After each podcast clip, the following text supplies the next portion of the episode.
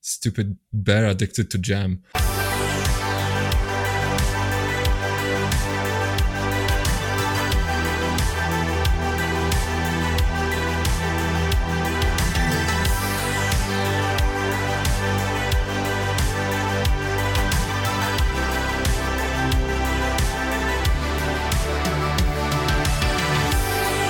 Turn it off and listen to the Uncut Gems podcast.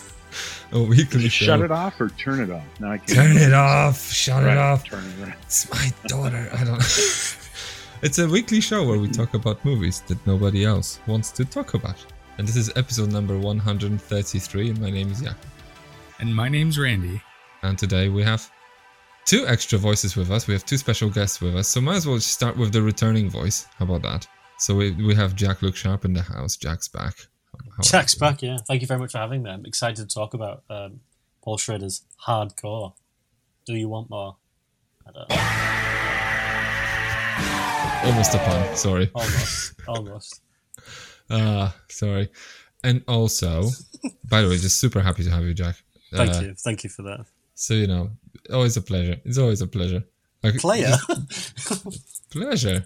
I thought it always a Zero. player. Oh, no, thank you. I'm really always happy. a player. I'm, I'm, Yes. I'm loving my Friday nights talking There you go. movies with Randy, who agrees with me, and Jakub, who's uh, arguably the biggest pain in the ass to argue against. Have you slept through the? Uh, uh, ironically, have you slept through the episode on insomnia where we agreed on anyway? Did we? I don't think we agreed on with insomnia at all, did we? We- You didn't hate it, so I call it. I call oh right, oh yeah. You see, meet, meeting Yeah. in the middle ground. Excellent. I like it. I think Yeah, we, we we somehow talked you down. I think during the episode. Yeah, it didn't To liking work. it yeah. less and It was like a massive backfire. It's my superpower. Anyway, but that's not that's not the only uh, um, sort of guest voice we have in the house with us. We also have uh, Mr. Tony Larder, uh, a supporter of the show. We've got we've got in our midst.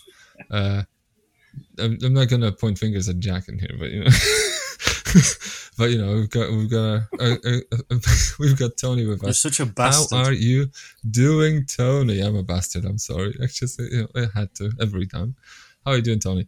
I'm doing great. Thanks very much for having me on. I'm excited to be here. I'm hoping to uh, shake things up a bit with you guys because uh, I know you guys mostly from Letterboxd, I think, and of course I've known Randy now for almost 30 years. In fact, can I mention this, Randy? Because I know you mentioned it in your in your first podcast or one of them that you were on here that you directed uh, the stage version of Reservoir Dogs, and I will say that I played Mr. White in Randy's Nice. stage. Wow. Yes. I love that. That's crazy. Have you got a video of this, Randy? Have you? Can we see this? Tony does somewhere. We do, yes. Please. Yeah, we'll have to, Please send we'll have to through. shake down Tony We'll, for it. Yeah. we'll figure that out. Yeah, we will do that. yeah. Is it on a VHS tape? It was, but it's it's also digitized. Has been now. digitized. Yeah, original VHS copy. Yeah. I love that. nice. Who, I love who was that. Joey in it? Was it was he Mr. Orange? Joey was not in it, but his brother almost was. Oh. Josh. Oh, Oh, right, What, yeah. what do I think Yeah. that Joey was in it? Uh, I don't know. Joey was in. He was in a, a the The hospitality Sick? suite, a Oh, production. hospital. Yeah, right. right. yeah, Oh. which the Big Kahuna was based on. So Joey worked with me on that show. Oh, okay. So anyway, happy to have you with us, Tony. And then, as you may have surmised from the, the fact that Jack's already spilled the beans, I said turn it off. And then also there's a title to this thing that says hardcore. So you know we're we're talking about Paul Schrader's hardcore. The cat's out of the Oh, bag, I'm sorry. No, it's like it's never a su- like I always think like oh it's a surprise. Let's do this. No, It's a like, people who click on this. Yeah, people the click- seventeen yeah. people who clicked on this. You know, Can I just already say? see the title. Can I just say as well, Randy? Yeah. It- w- Yeah, yeah. When if you do upload that, put it on um, TMDB and put it up, and we'll get it on the Letterboxd as well. The Reservoir Dogs. Let's get it up there. Let's get it reviewed. Come on. Okay. Yeah, we I want don't- QT we- to come after We, it. we got a project. Get some Yeah. stars on that. Get some stars on that. Oh, definitely. I want to That'd be see. amazing. I want to see it. I need to see it. I think it'd be really good as well. I don't really. I Like remember theatre, this. But- Oh, Ra- like after this, we could- like Ra- Randy you could share this of the link to. Um, there's this video that you shared with me like some time ago from. I think it was like a news clip.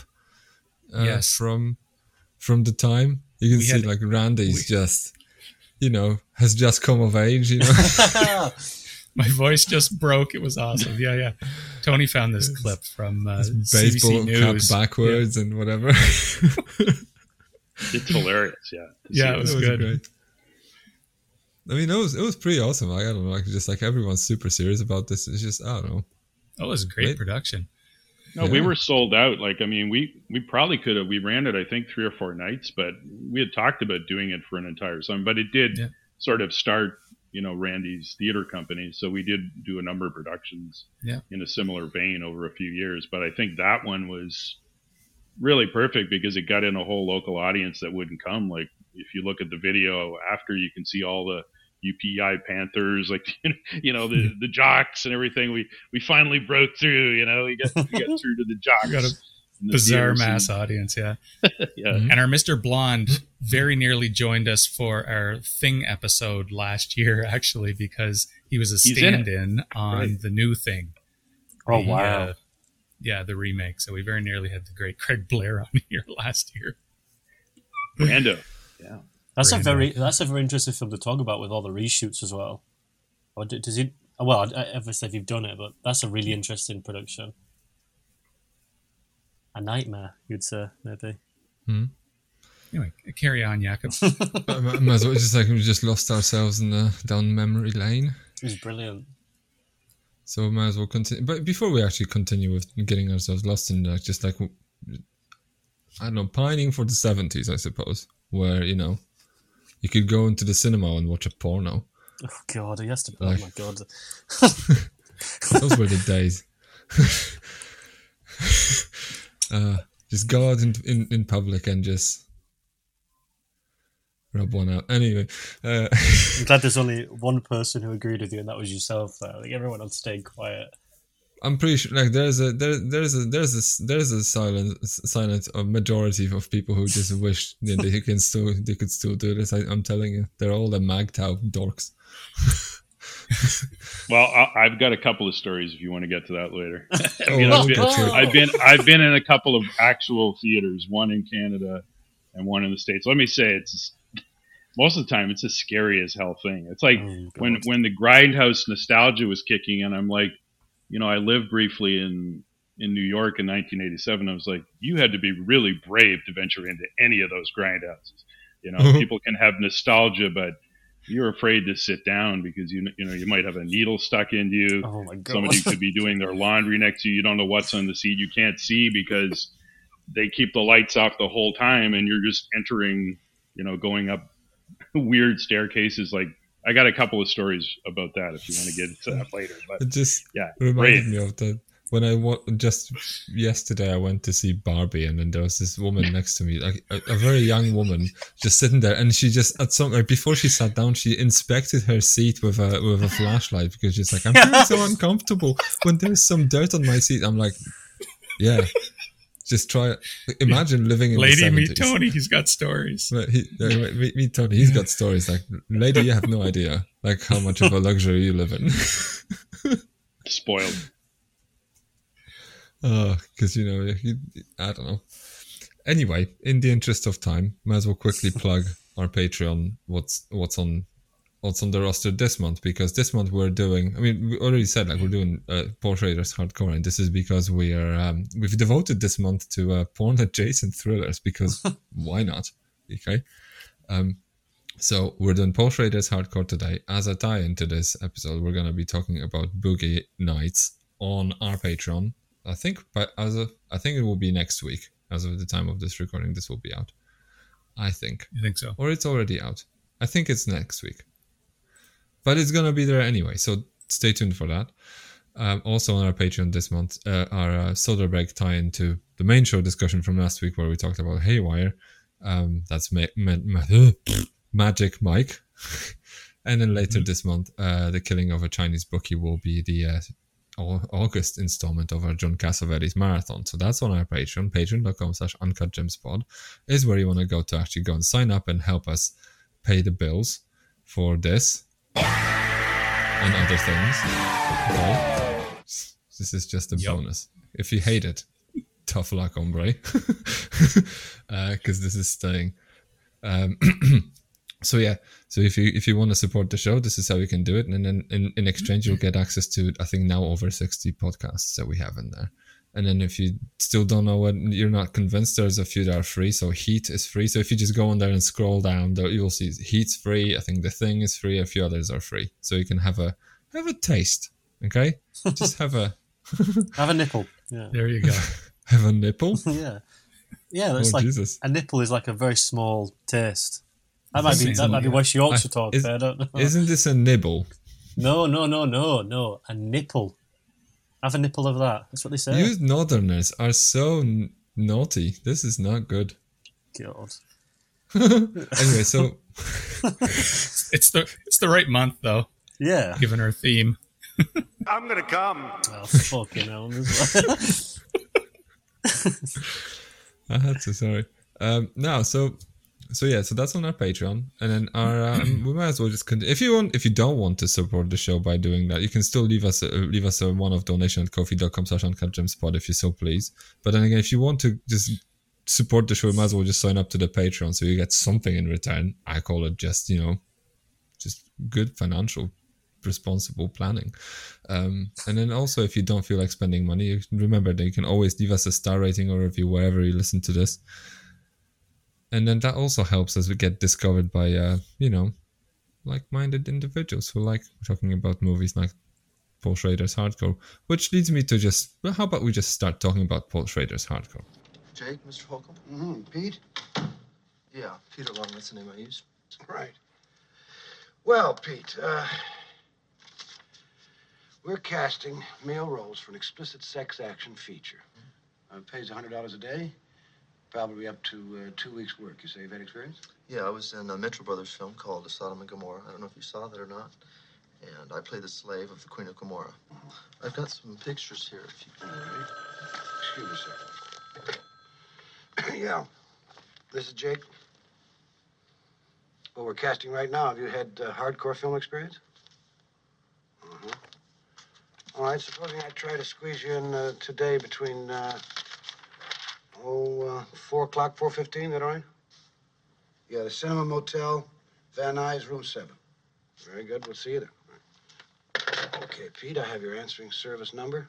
If we decide to use you, I'll give you a call. Thank you. Thanks very much. So Hardcore, that was written and directed by Paul Schrader. It was released in 1979, and that stars George C. Scott, Peter Boyle, Season Hubley, Dick Sargent, a few other people and uh, it's a story about Jake. I think it's Jacob, Jake Van Dorn, who's a businessman from Grand Rapids, Michigan, uh, who finds out one day that his daughter didn't didn't come back from a I think it's a church trip to to Los Angeles.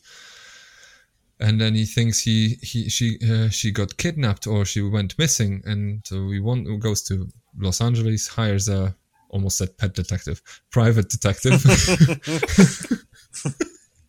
uh, different, and uh, you know, yeah, one know thing leads to another, and he finds out that his daughter, his daughter turn, turns up uh, in a in an eight millimeter porno film. So he then comes back to LA to find out, find his, his daughter and find out, find about the people who uh, apparently made her do it. And then he may actually be, uh, you know, oh, he should be careful what he wishes for. Let's just say. So the movie goes from there. So, like this, this I suppose there is there is. I mean, we're gonna get to it anyway. But then the, the story of this movie goes back all the way to, to Taxi Driver, which was the first. Um, I think it was the first screenplay that Schrader sold because he like Schrader was was a film critic by trade. Yeah. And then he uh, he sold his screenplay to Taxi Driver to uh, I can't remember who Fox or Columbia Columbia I think. He tried to sell it to Brian De Palma as well, didn't it? First. Yeah, he De Palma he wanted De Palma to to do it, but then again one one thing led to another, and Scorsese ended up doing it. Mm-hmm. But then, like, what what happened was, then he immediately after after he sold Taxi Driver, and so he immediately started wor- working on Hardcore. And in, in the meantime, I think he also he also wrote the Yakuza, and yeah. the Rolling Thunder. but but I think this this all went went on concurrently. But Hardcore was a film that he secured as as a venture that he would also direct. So he w- was writing it and directing it, and then he ended up, I think, con- uh, convincing. I think it was Columbia. Please tell me it was Columbia. Yes, it was Columbia. Yeah, uh, to let him direct it. Uh, and he also managed to score Warren Beatty to star in it as a, as the dad, and uh, and also as a producer. And by the way, Warren Beatty at the time was let's just say hot in Hollywood. I mean, he was hot, Oh, just in general. just have you seen young Warren Beatty? Mm. Channing Tatum of his time. Okay. uh, so yeah, so, so at, at the time, I think Warren Beatty had been in Shampoo and Parallax View, and he was no, I think shampoo yes, and and? Bonnie and Clyde. No, maybe maybe maybe maybe Shampoo was before. It was also in Bonnie and Clyde. Um, Bonnie and Clyde So, yeah. 69, isn't it?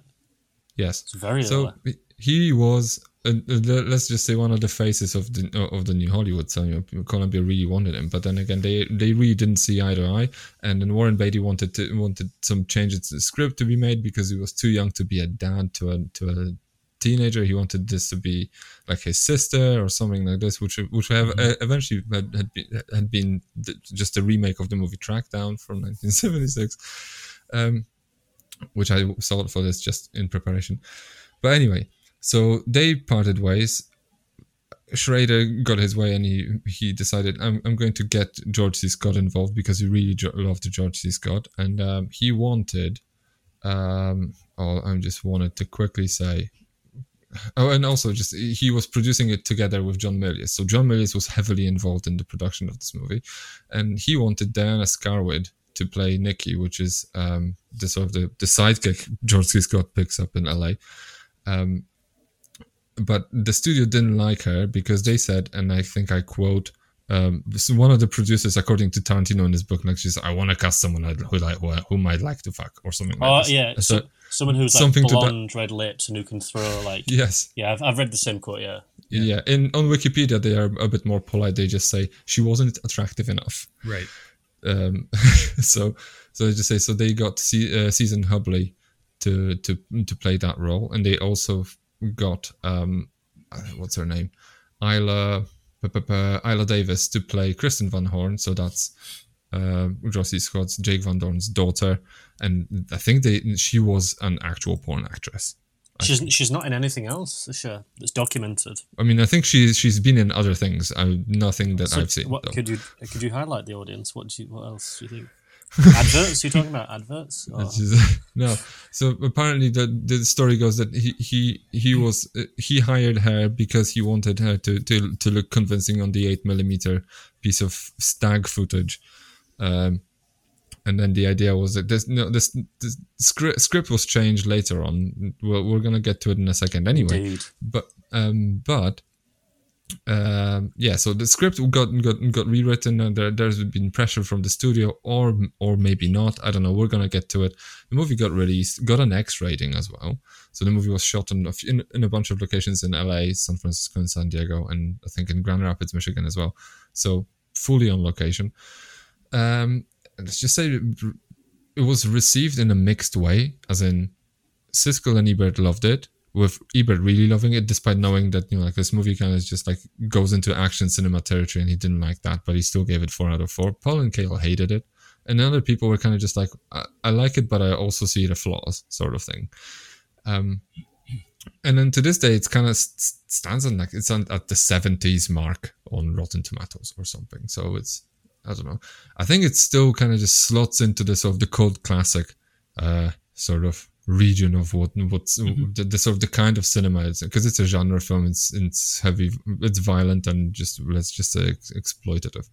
So that brings us to here. We're talking about porn, porn adjacent thrillers, so we might as well just start with with the big daddy of them all, or one of the big daddies.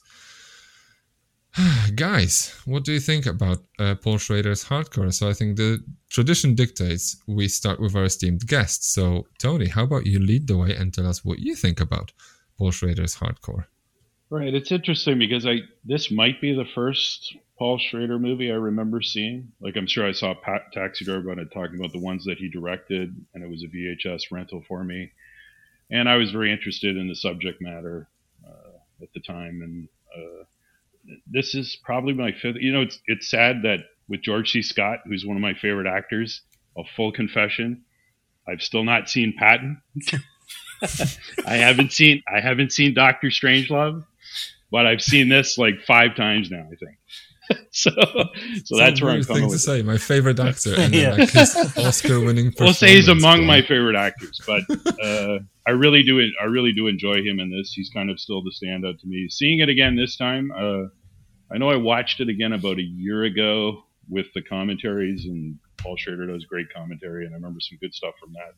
But uh, watching it again now is really interesting. I could kind of focus on the aesthetics and stuff. I watched it on the, I think it's a UK label, the Indicator Blu-ray Yes.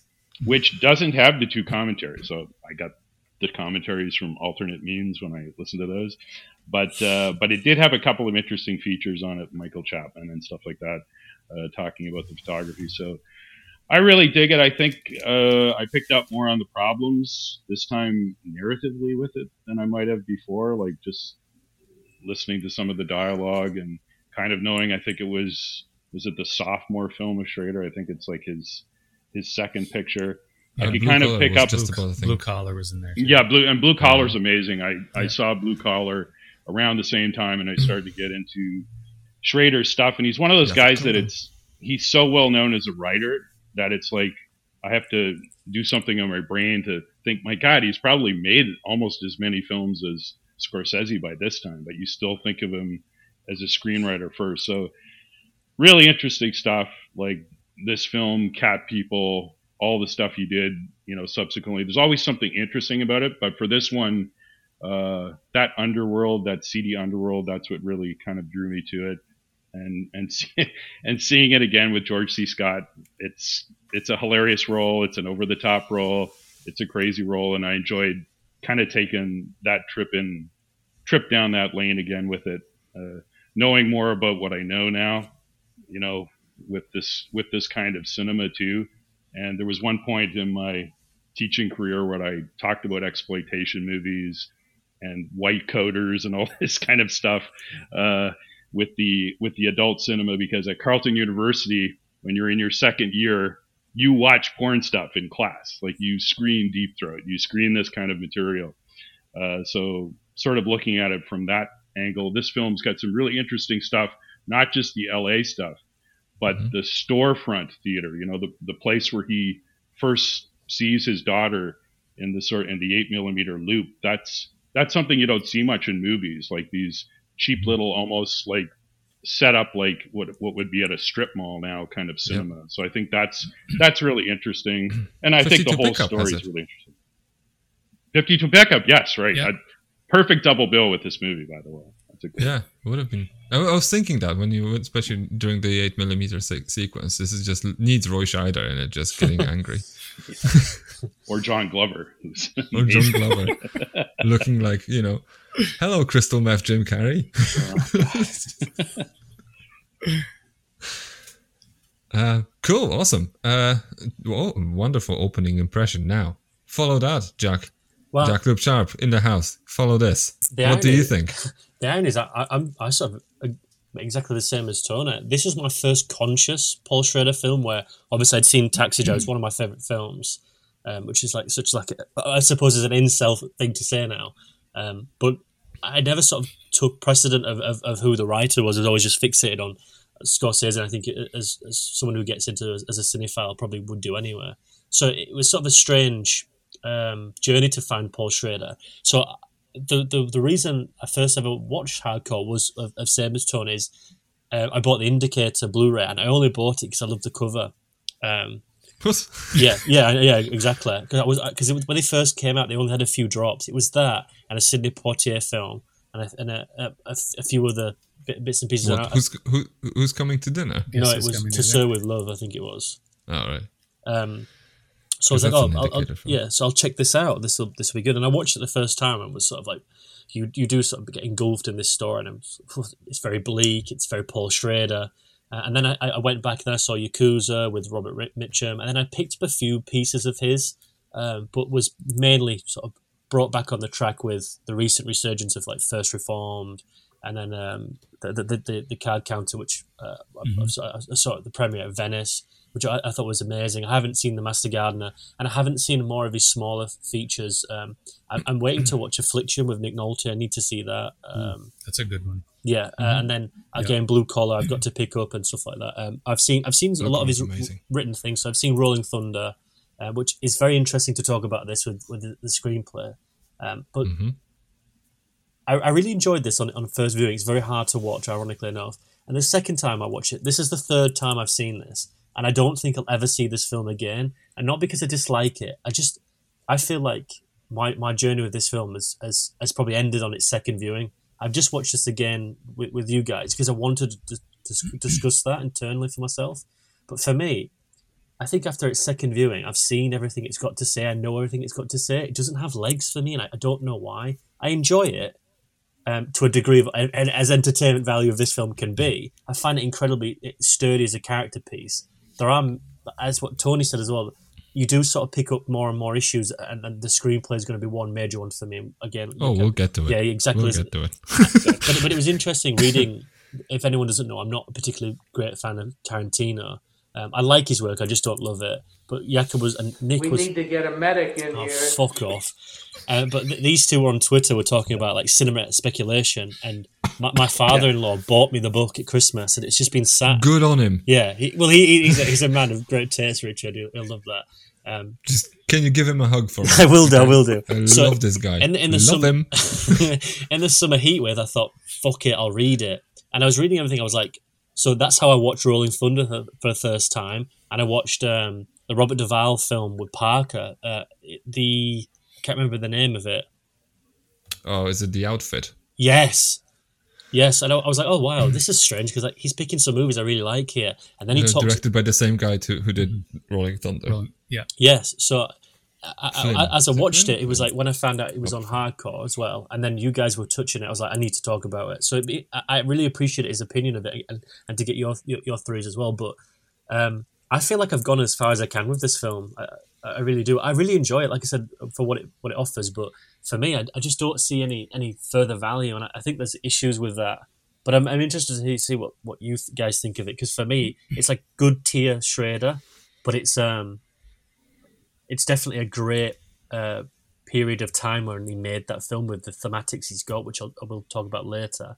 It couldn't have been made any any other time, and it's a perfect thing of just the dawn of video as well. Um, so I, I enjoy it, but for me, that I just don't ever see how, how this film's got legs. All right.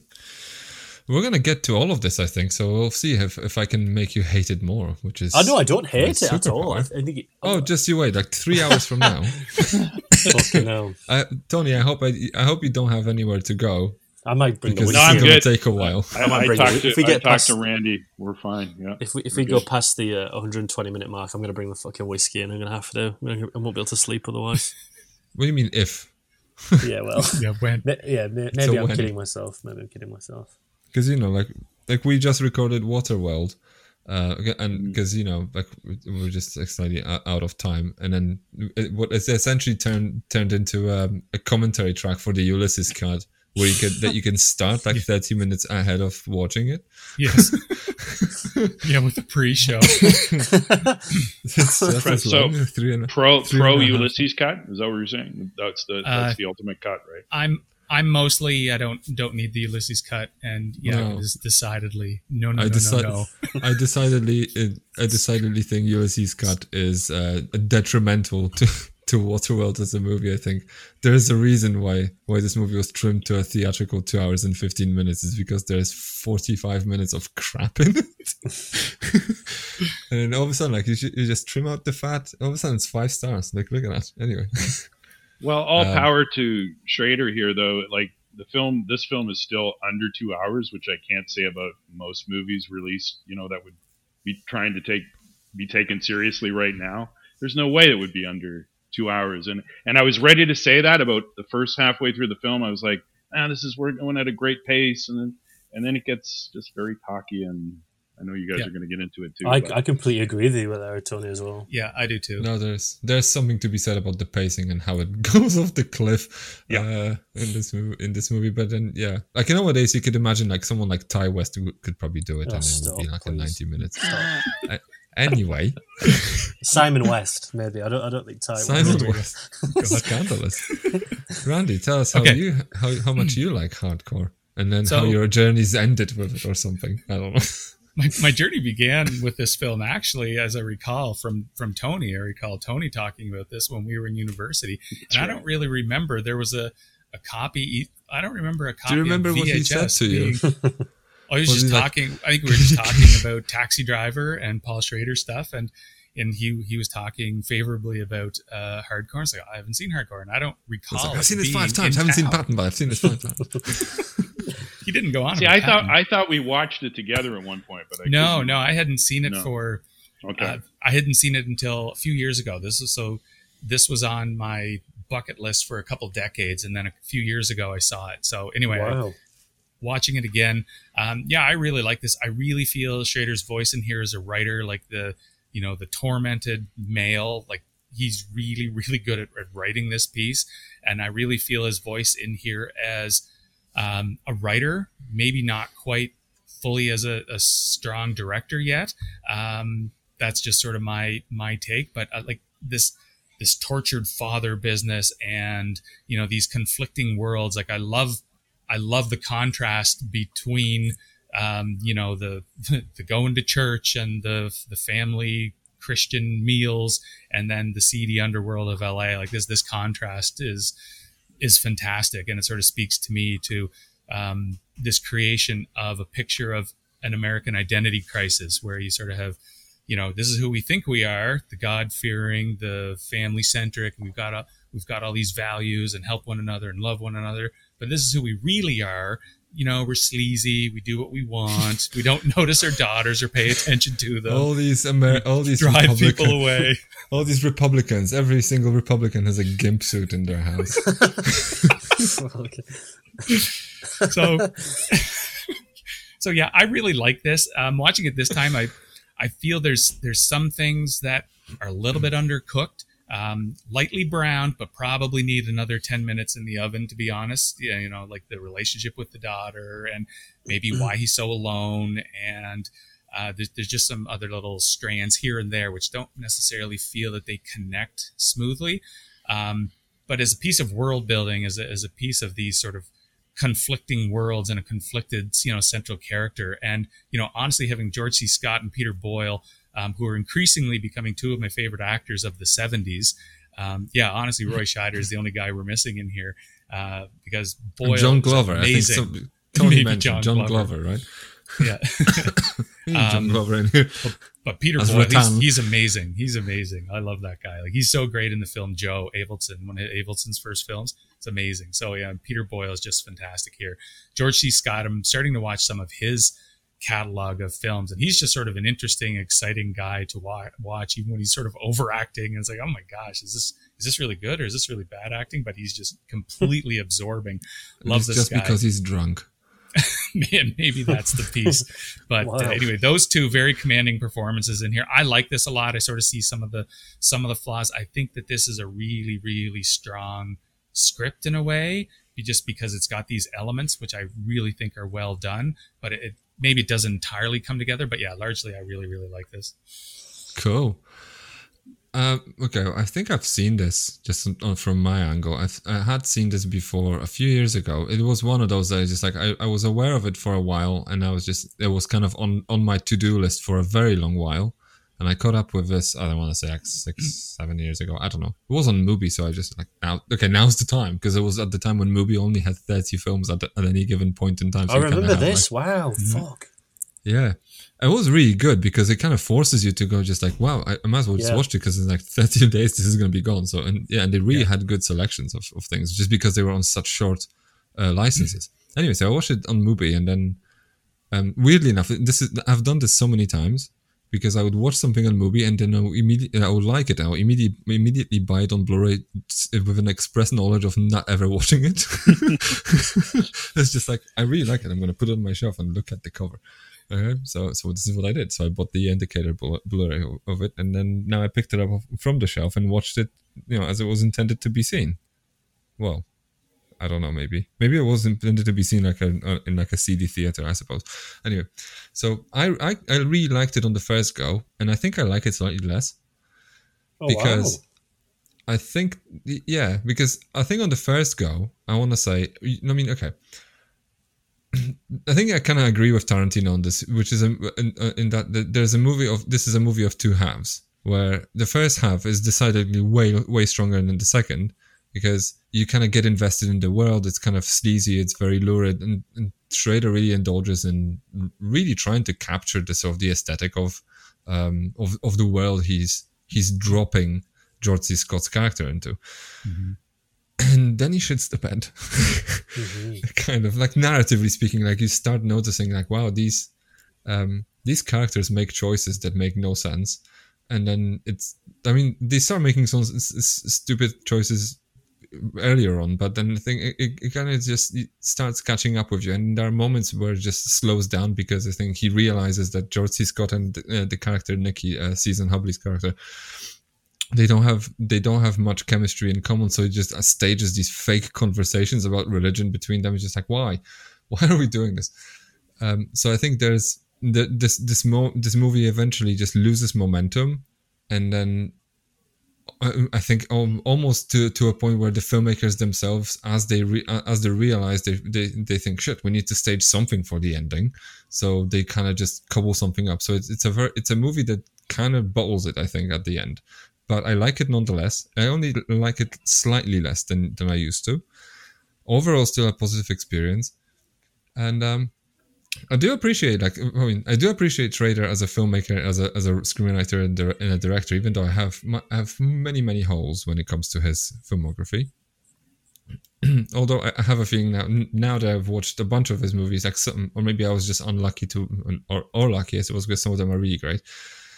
Um, that really kind of just look like he likes to go to go back to the well, to the sort of the revenge sort of fantasy, um, a lot which it's not a dig. Like Tarantino does it all the time. Like, yeah. It's just like certain mm-hmm. filmmakers love, love, love coming back to essentially remake the same movie um, a lot of the time. But this is this is kind of what I wanted to kind of open with because I have a bunch of angles we can we, we can get into, and then just like I, would like to kind of use these angles to kind of just probe at certain things about this, this movie that I, I hope are, are of interest.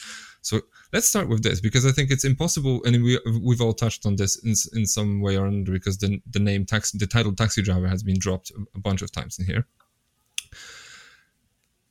I think it's impossible to talk about this movie without actually putting it in context of Schrader's first sold script, which is Taxi Driver, and John Ford's The Searchers.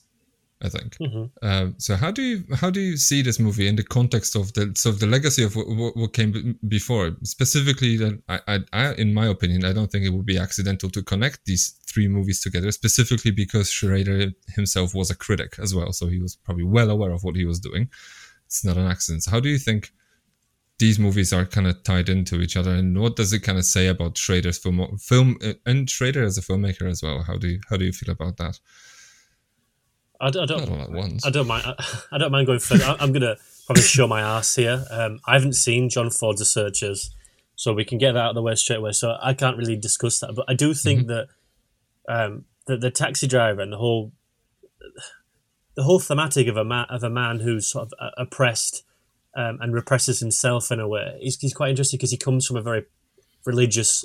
Is it a Dutch background he has? Where it's, it's, it's Dutch Dutch Calvinist. Yeah, yeah. It's, right? it's, incredibly strict, and I think cinema is such an interesting way out for him to, to, to look at certain elements that, are, that that discuss other thematics, other themes, tones, families, um, history uh, cultures. So it's an interesting out for a lot of a lot of people. I think it's it's interesting that he, he, touches on on that within this film in a different context of someone going into sort of quote unquote a lurid um, um, a profession of, of, of uh, pornographer. So I've always seen it such as that, where he looks at he's he's always he's always been a very angry man, and, and I don't mean that to be a detriment. I think that a lot a lot of people, especially men, who are, who are boxed in at very early ages of their life uh, find it very difficult to, to discuss that uh, thematic throughout their life. It, it becomes a, an idea of, of quite toxicity, not necessarily through the projection of masculinity, which is like more the Brando side of it, but more sort of the the ideological side, where you know Schrader is a, is a man who wants to write. He wants to discuss the world. He wants to get into the nitty gritty of it. And I think where he, when he was probably born and raised, that just wasn't a thing. You believed one thing, it was the book. You didn't believe anything else, um, or you hmm. believed in, in, in, the moral of the of the right wing man. So it's interesting that we, we look at this and every film he, he, he sort of latches himself on is a is an indictment of, of uh, the culture or the um, or a certain theme around it. You know, climate change was first reformed this with with pornography or, or just not, not so sort of just repression. Or, Gambling with the card counter. No. Yeah, yeah. Well, well, no, no, but there's, there's also about it's about it's fi- about Iraq yeah, war. Fi- yeah, yeah, fight it. Yeah, I mean, yeah, I, I, think. I think that that's the sort of ideology I get from his films, but I, I do agree with you about the taxi driver thing because uh, obviously you read the, the script for like Rolling Thunder and you read and he's like he tries to add Travis Bickle in there as like a, a, nod and a wink, and then you look at this and you can look at Iris as the um, uh, uh Jodie Foster's character being being Nikki in here. There's a lot of like mm-hmm. tones and they get intertwined a lot, and you could probably argue that there are there are children in their own right. I'm glad he didn't make this as his as his debut. I'm so glad this is a sophomore because this man wouldn't work again. Um, it's like uh, it's like Brian De Palma's. I t- I don't know if you know this. I, I, I love Brian De Palma. I, lo- I, I always see like a career in the '70s. I always try to compare it to him but he, he chose Sisters as his debut because it was a mm-hmm. commercial and b something you could craft. And he chose I mean, studio debut, right? Yes, yes. Yeah, because obviously he had done like, greetings made like three films before. Yeah, he was like he had been working for a decade. yeah, but but it was his commercial sort of studio p- uh, picture, um, and then he turned Taxi Driver down because he cause he wasn't commercial enough. But I think I think he was a director who ironically was afraid of touching those themes, whereas Scorsese wasn't. And I think Schrader as a director was probably the only right, right man for the job here. Um, that's probably where I, that's where I see that like the initial uh, operandi, like him just wanting to analyze a, an aspect of culture that isn't particularly sort of spoken about, but also not given um, a particularly great light upon. Such as you know, when we look at climate change now, we see just stop oil, and we look at the media, and there's this certain terminology we use to describe them when you could argue that they're doing the right thing, um, but it's how they go about it. And I think he sort of tries to do this here. But I do agree with you. For the first half, it's a very different to the second half, and I don't know. I don't know if this film. If it'd be interesting if this, if anyone knew if this was shot chronologically, because I, I have a theory that if this was shot chronologically in, in, in production, I can imagine he got some people got the, the, the dailies from the first half of the film and thought we need to can go back to this and we need to have, have a look. And my second thing is, I just think he got bored of working with with Scott. You know, I, have I've heard fights of them on set like he would like. Apparently, Scott wouldn't leave the trailer every yeah, now and again. But he, he, he made he made um, Schrader promise he would never make a film again after this, and Schrader yes. promised, and then made. Oh, he went on. He went on like a three day drinking binge yeah. with some other actor. It's uh, and, yeah, constant. Yeah, and, I, and I think after working with like Pryor, who was an ego, um, but before on Blue Collar, to then do this with the movie star, and De Palma also had this with with Orson Welles as well. You, you sometimes have to face that it's make or break. So be interesting to hear Schrader's side of it. But that's the two theories I have. But again, I, I only see that the taxi driver, this and Rolling Thunder as a as a man mm. trying to work out certain aspects of life through the medium of film. I don't necessarily see it any sort of further than that. I don't even think it's an internal struggle. Well, there definitely is here because of the religious side, but I don't I don't think that um, Paul uh, Paul Schrader sees himself as a Vietnam vet coming over. He sees himself as uh, in, in, Rolling Thunder and allegedly in, in, Taxi Driver.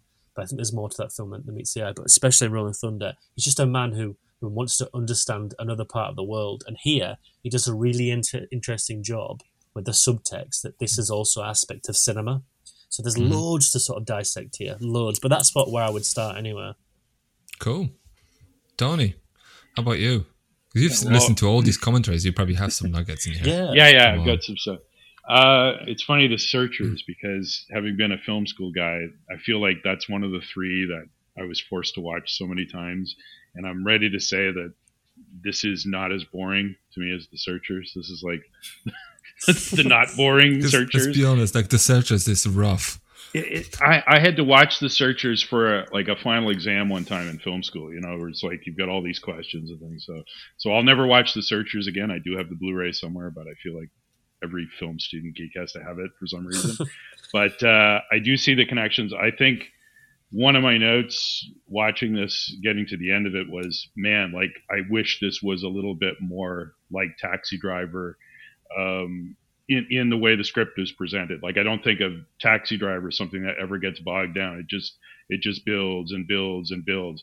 It's got a similar kind of aesthetic, but Taxi Driver still in every sequence I think it works. I don't know if that's just Scorsese uh, or the collaboration between the two of them or what it is, but in this in this film I think it it it slows down so much in this la- in this most recent viewing for me by the end of it that I think. Uh, whereas I, st- I start by saying the searchers is kind of slow this one slows down but i still i prefer the world of this film so i think as uh, as jake was saying earlier that's probably what attracted to me most first of all it's hard to say where i put this with schrader's career but autofocus is the one i think that's being neglected and that's a film that not a lot of people talk about but it's another very porn adjacent and I think he did it. I remember him doing a really good job with that stuff, but I feel it's been it's kind of been forgotten a little bit more than mm-hmm. hardcore mm-hmm. has been, and I don't know if that's because maybe this Tarantino book too, which has inspired a lot of people to go back to some of these, but but I feel hardcore is quite a strong curiosity, but where it fits in, uh, where it fits in with with both these guys, I think Schrader's commentary, he definitely said that he didn't feel like he was strong enough at the time to direct this quite the way he wanted. I think he lost some battles. I think you guys mentioned the season, uh, the Nikki character, and. Season mm-hmm. Hubley being sort of. I think Diana Scarwid. She's the one from Mommy Dearest. She's also in oh, Psycho yes. Three, and I, I can I can see that. I can actually see why he'd be interested. She's got kind of a very forlorn expression, and mm-hmm. she's actually not unlike the girl that plays George C. Scott's daughter in this um, in terms of how she comes across. Although I think this this girl is a pretty bad actress that plays the daughter in this, but Diana mm-hmm. Scarwid's got some really good style. Actually, quite a defender of Psycho three and her role in that. So I can see, I can understand that from Schrader, and I remember the comments that he made uh, where he felt like they wanted someone that was a little bit more like a prettier, more attractive.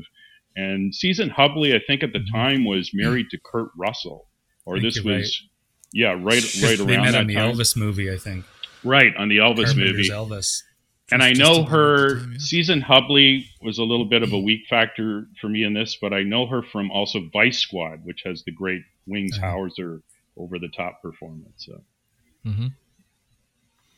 Awesome, Randy. Like, what's your thoughts? Yeah, I'll, I'll say this about about the searchers. I sort of like the searchers, but yeah, it's it's sort of slow and oh um and I think I I read that uh, Schrader was very deliberate about, you know, sort of building this idea off of the searcher's framework about you've you've got this this character that has to go into the belly of the beast and he sort of changes himself at the end. So um, I, I, think that this is just really Schrader's way to um, get this character and, and get this uh, contrast and, and these conflicting worlds to together. And you know, the searchers is a, is a great model for that. So um, but yeah, like to me, I think that again, I'll go back to like this this idea of these conflicting worlds. Like that's sort of what uh, sells me on this. Is I, I really do like the setup at at the beginning with the church hymns and just this you know polished Grand Rapids and everyone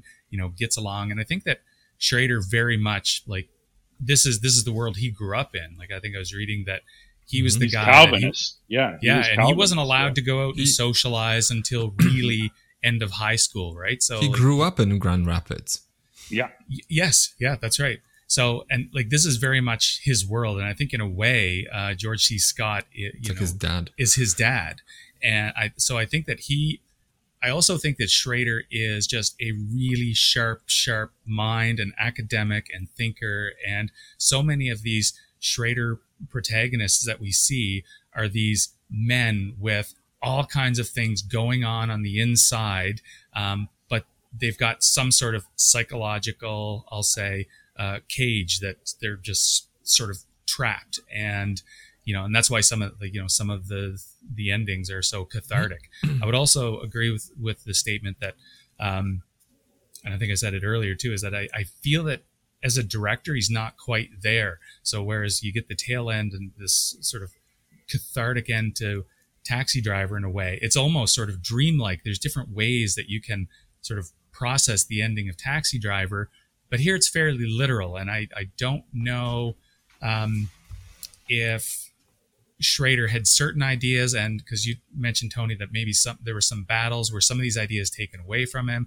Is is this just? And Jakub, you had said, and this is sort of right too, that you know it loses momentum. I would say that all the momentum from the beginning is just there, but you know, just inertia keeps it going at the same at the same pace. It's not building any uh, a dec- extra momentum at all. In fact, there's probably some friction and it's slowing down by the end um, because the end sort of does run out of steam. I, I think, and I, I wish I knew a little bit more about the ending. It's it's okay because the film sort of has to get there, and as you're watching it, you know that it's got to come to some sort of a, a head.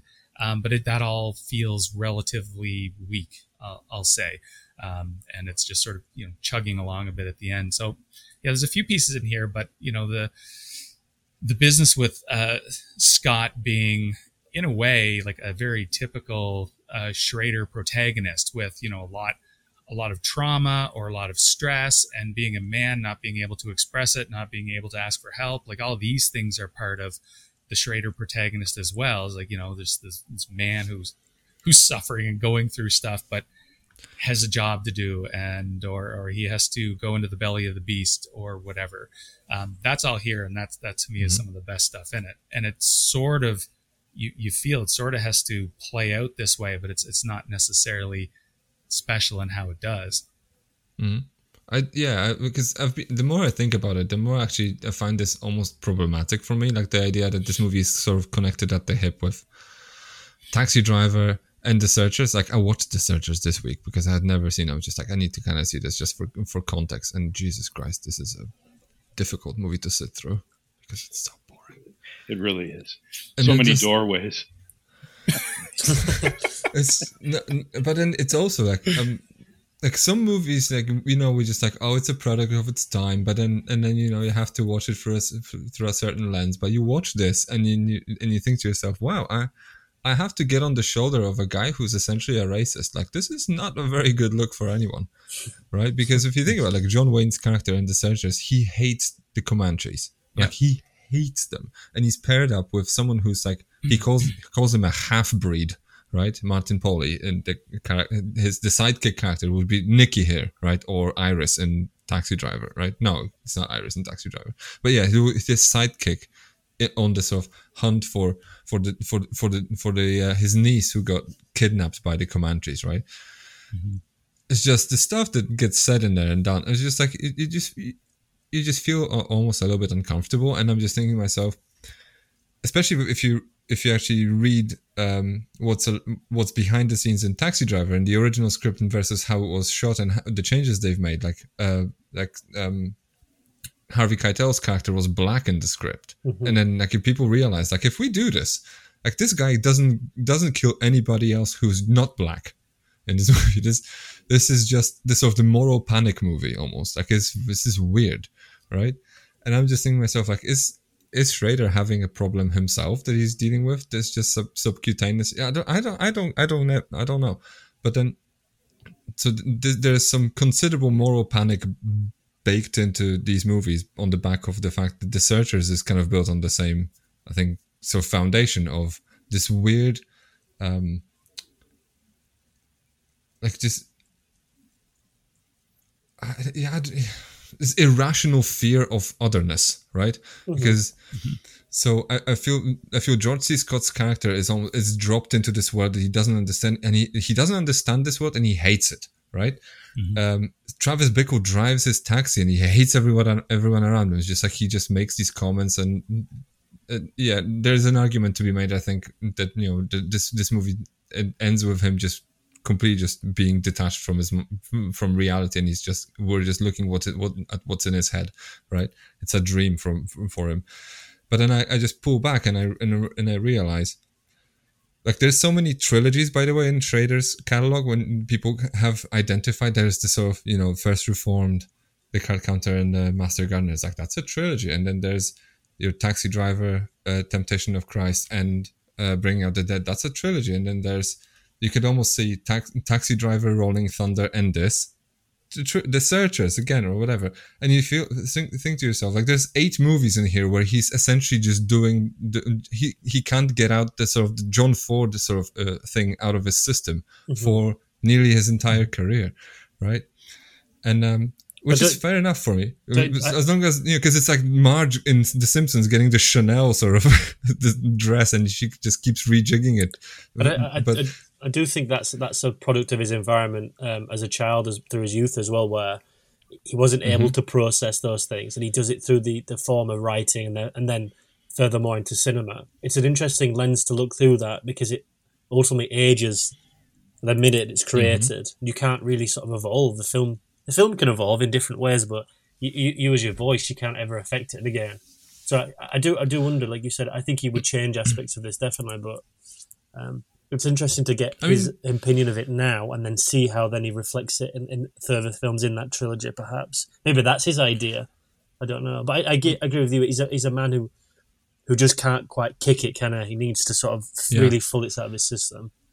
I mean, for me, like, just I, I don't want to kind of just derail this into con- conversing about his, his, entire filmography, but I just when I was writing up my review for Master Gardener, I was thinking to myself like he essentially got like alpha widowed by a Taxi Driver. It's the first script he ever written, and it, it, it wrote such a banging script that he couldn't get over it. Almost like I'm just thinking to myself, which is fine, but I'm, uh, but at some point, I'm, yeah, you, you just think to yourself, okay Paul, I think it's time. it's well, time the, you moved on. You the, the, the, irony because of that. So just said very quickly. The irony of that is that yeah. he, when, when, he was writing that in New York, he had a deadline to, to, to go to Columbia with it, and if he didn't do it, he was going to shoot himself in the head. So there's there's a lot of psychological underpress there because he was pretty he was sure moonlight- he shoot himself yeah. in the head, would he? Yeah, he was he was moonlighting himself as a taxi driver during the day to work forward in the night, then to write about the experience. So it's a dead end cycle. And I think it's on record that he was like uh, uh, he had, he had a revolver in his drawer and he had a hmm. deadline. If he wasn't going to hit it, he's going to pull the trigger. I think wasn't that Scorsese who um, no that, who had a revolver in his. No, that's that, another guy who tried to. No, he wanted to go and shoot people in the MPAA if he didn't yes. give him the, the rating. Yeah. No, that, I think Scorsese a, wanted to shoot people. Schrader wanted to shoot himself. Shoot himself. Yeah, I, th- I, think I think that's that's anyway. an urban legend created by Tarantino as well. If you can trace that back. Well, because I think um, I think Scorsese liked to snort certain things up his nose. I don't think that man was ever sort of going to be doing anything else during that era. Whereas Schrader was writing it down, and, and and but again, get to, to, to the serious nature of that. Like, there's a lot of psychological torment there, and once you give that up and it's yeah. it's out in the world, what else do you do after mm-hmm. that? And I think he, he's probably never. He's remember that's so that's so that's so massive on a psychological damage. I don't think you mm-hmm. ever get rid of that. It's like a ripple in the brain, isn't it? You don't you have to fight that every day. I think you're right, and I think this probably goes to the the wiring he got from his childhood. You know, because if he's 16, 17, 18, and quite probably the smartest kid in his class, and he's always ever told, "Keep it in, don't emote." You know, you know, no, you can't go out to community theater. No, you can't go to the dance, and just you know, if he's just always sort of, you know, go to your room, Paul, go to your room. Like, mm-hmm. I, I think there's probably a piece that he's just got a lot to say, and I think that he's very articulate and very smart. And you know, so I think that this business of you know the man with a lot of his on, on his mind that's just sort of the well that he keeps going back to and i think mm-hmm. probably he just sort of grew into that maybe in in his own home growing up so on this note, by the way, because this is something I, I wrote down for myself, because this is kind of okay. It's a mat- matter of public record. I think that you know, like Grand Rapids, Michigan, is the town he grew up in, um, and then he modeled George C. Scott's character after his father, right?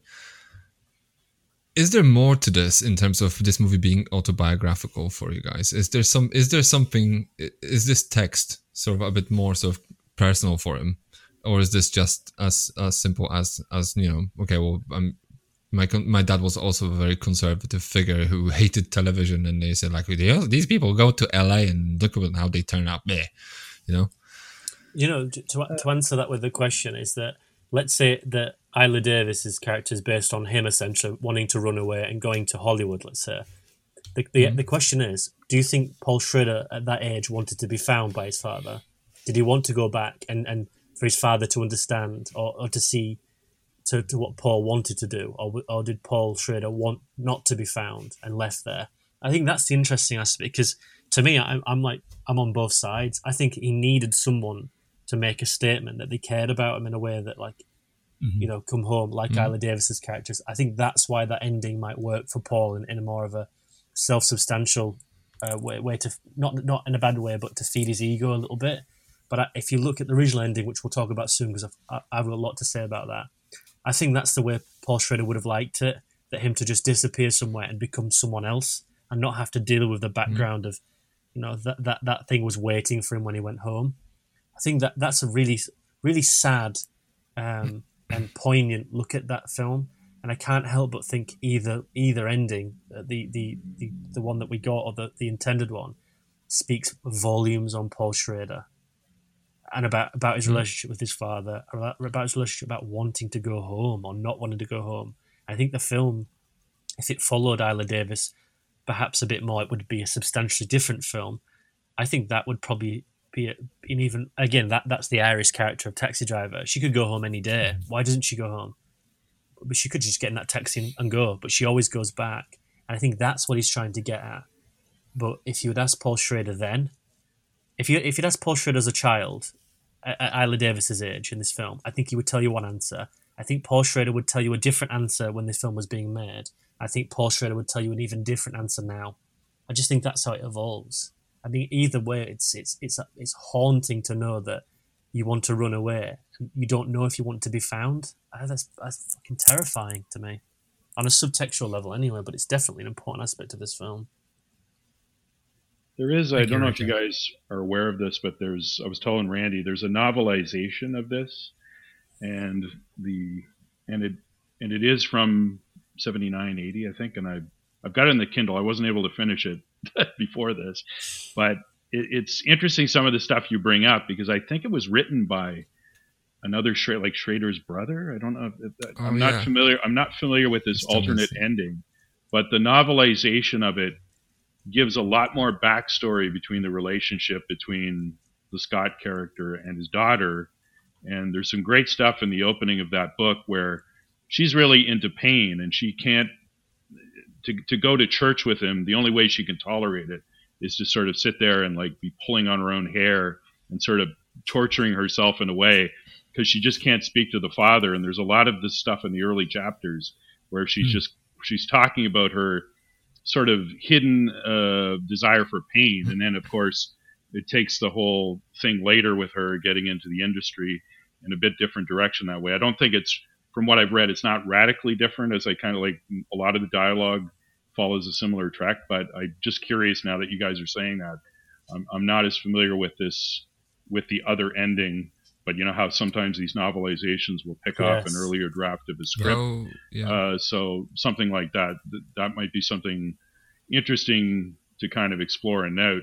And I do feel like Schrader is like an outsider in this world. Like, mm-hmm. and, and that's some of the problem I have too when it comes to some of the pornographic stuff and some of the way that's handled it feels like someone that there's like a lot of shame or guilt or uh, just kind of a distance he has. And it's funny because if you watch Michael Chapman's special feature, uh, the interview with the cinematographer on this, he seems very like uh, he was very distressed by the represent, representation of the pornography. He was talking about like they had to spend some time in places that smelled so terrible, and and he wanted a completely different aesthetic he wanted this to be shown like a grungier, like a 16 millimeter kind of grainy uh, aspect. Mm-hmm. And I'm kind of glad he, and I'm sorry, part of me is glad he didn't go that way because I still think it, it's a beautiful looking film. Like it looks like a like an Italian horror film at times, like the the strong reds and the greens and the colors.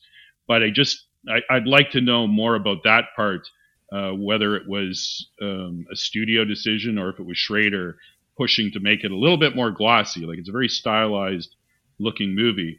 But I do feel when it comes to some of the representation of the pornography that it, it is over stylized. You know, it is it is a dream world, a bit like we get in Taxi Driver. But Taxi Driver, I feel it more. Like I feel like we're in the seed. We're that's down there. We're down in the hell. Scorsese's genius, by the way, right? Yeah. Right. That's the difference, right? That's the difference. Here, it's just I see the lighting, but I'm not getting it from the characters as much. I'm not getting that world. I'm getting it from Peter Boyle. I'm getting it from some of the players that come in, but it feels a little bit more like someone looking in on a world that they're not fully, fully comfortable with, or they mm-hmm. just want to kind of get away from as much as they can. Maybe that works for part of the story.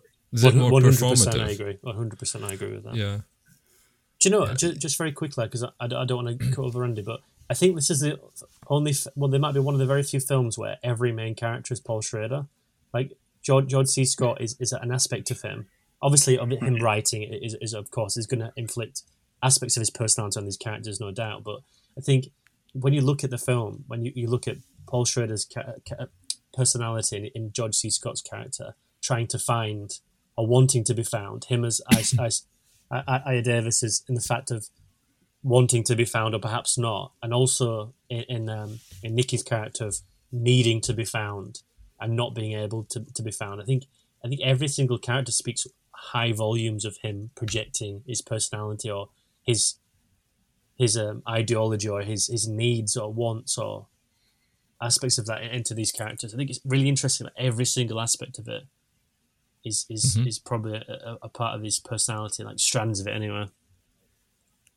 Randy, do you want to say something? Uh, no, like I, I agree with it, what everyone just said. Um, I'm intrigued by the uh, the novelization. And uh, Tony, when you were saying there's these moments where we see the the daughter and you know she's she's pulling her hair and you, you get these you know uh, she's dealing with pain by issuing her own pain maybe as a way yeah, to she's almost know, like a, a, cutter like we would say today mm-hmm. like a cutter. She finds different ways to to get through the church sermons. She finds mm-hmm. like she she does little pain things to herself. That's she's, what comes out. Yeah she's distracting herself. I i feel this film in a way needs this and it would be it'd be interesting to see like if if these were in an early version of the script because there's pieces here that I don't get the relationship that Scott totally has.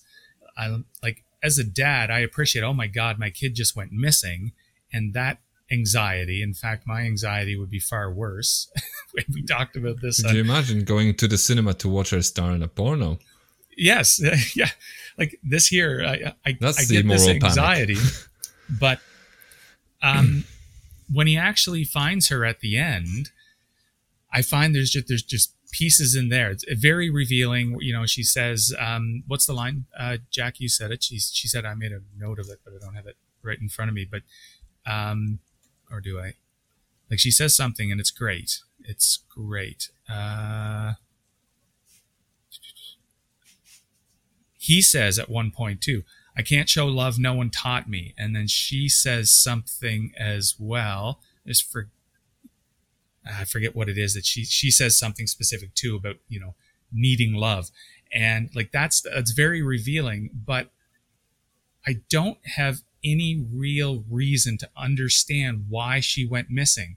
Um, mm-hmm. And we get a little bit of a peculiar, what I find a peculiar scene at this uh, uh, church camp retreat where in LA. these cousins, yeah, in yeah, in California, yeah, is it? Do you know what playing chicken is? No, what's that? And you know, one cousin sort of outlines, you know, feels the breast of another, and they, they go around in circle, and the guy goes around in circle, and every time he goes around in circle, touching your chest, he gets closer and closer to the nipple.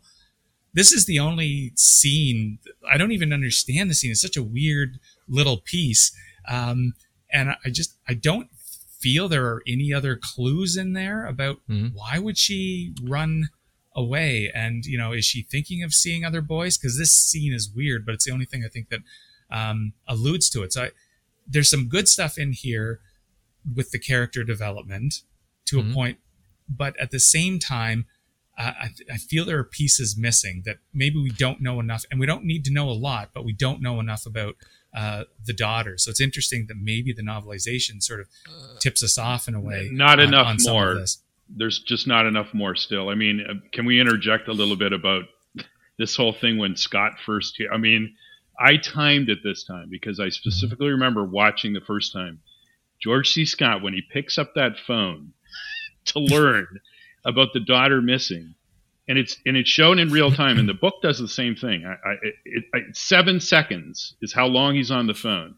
He doesn't say goodbye. He just puts the phone down, comes out, and gives us all this exposition about what happened to the daughter. And I mean, his lack of emotion in that moment is so crazy. and just Yeah. all the stuff that we got that you know that was impossible in the, in that shorter phone call. And why is it with the cousin who I thought, I mean, it would have been more interesting in a way.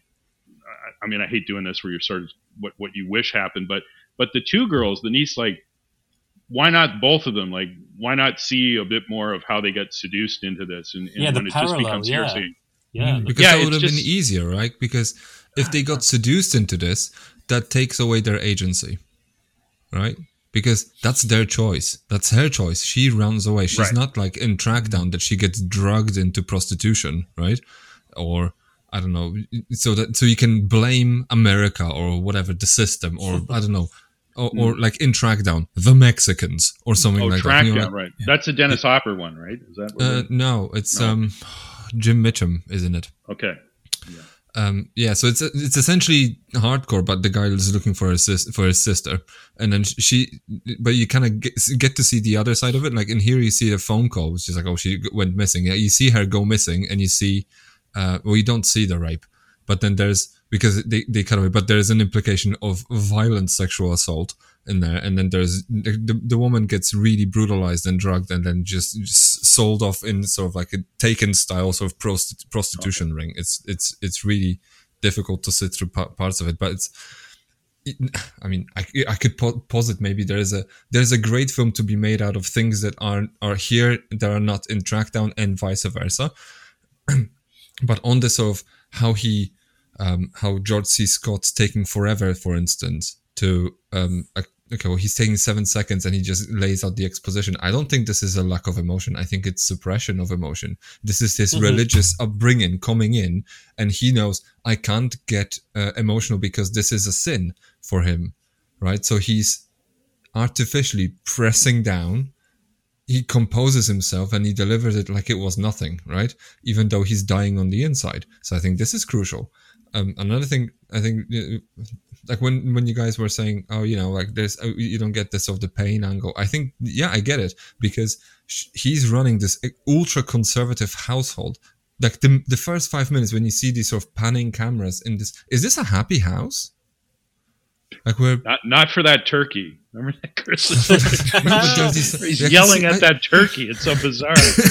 yeah this this turkey's getting just like i don't know It's but funny. this this kid's just there's one kid who's just excessively excited about the turkey i made a note of it um, but turkey. um, but you know i i in this house there are these siblings congregating around the piano singing hymns and you think like they don't want to be doing this they they have to be doing this this is the thing that you do in this house. And then what they want to be doing is they want to watch tv and then they watch tv like zombies and no, until they're told not to right? And then they they put up a short protest and that's it. That that's the end of it because the elders in the house have the final say. They don't they don't get to have anything to say about anything. So she's so imagine this girl kristen. I, I imagine her at least that you know this makes more sense when you mention oh she's self-harming. Of course she is. Like we don't see it in the film because with the ending that we get, it doesn't play.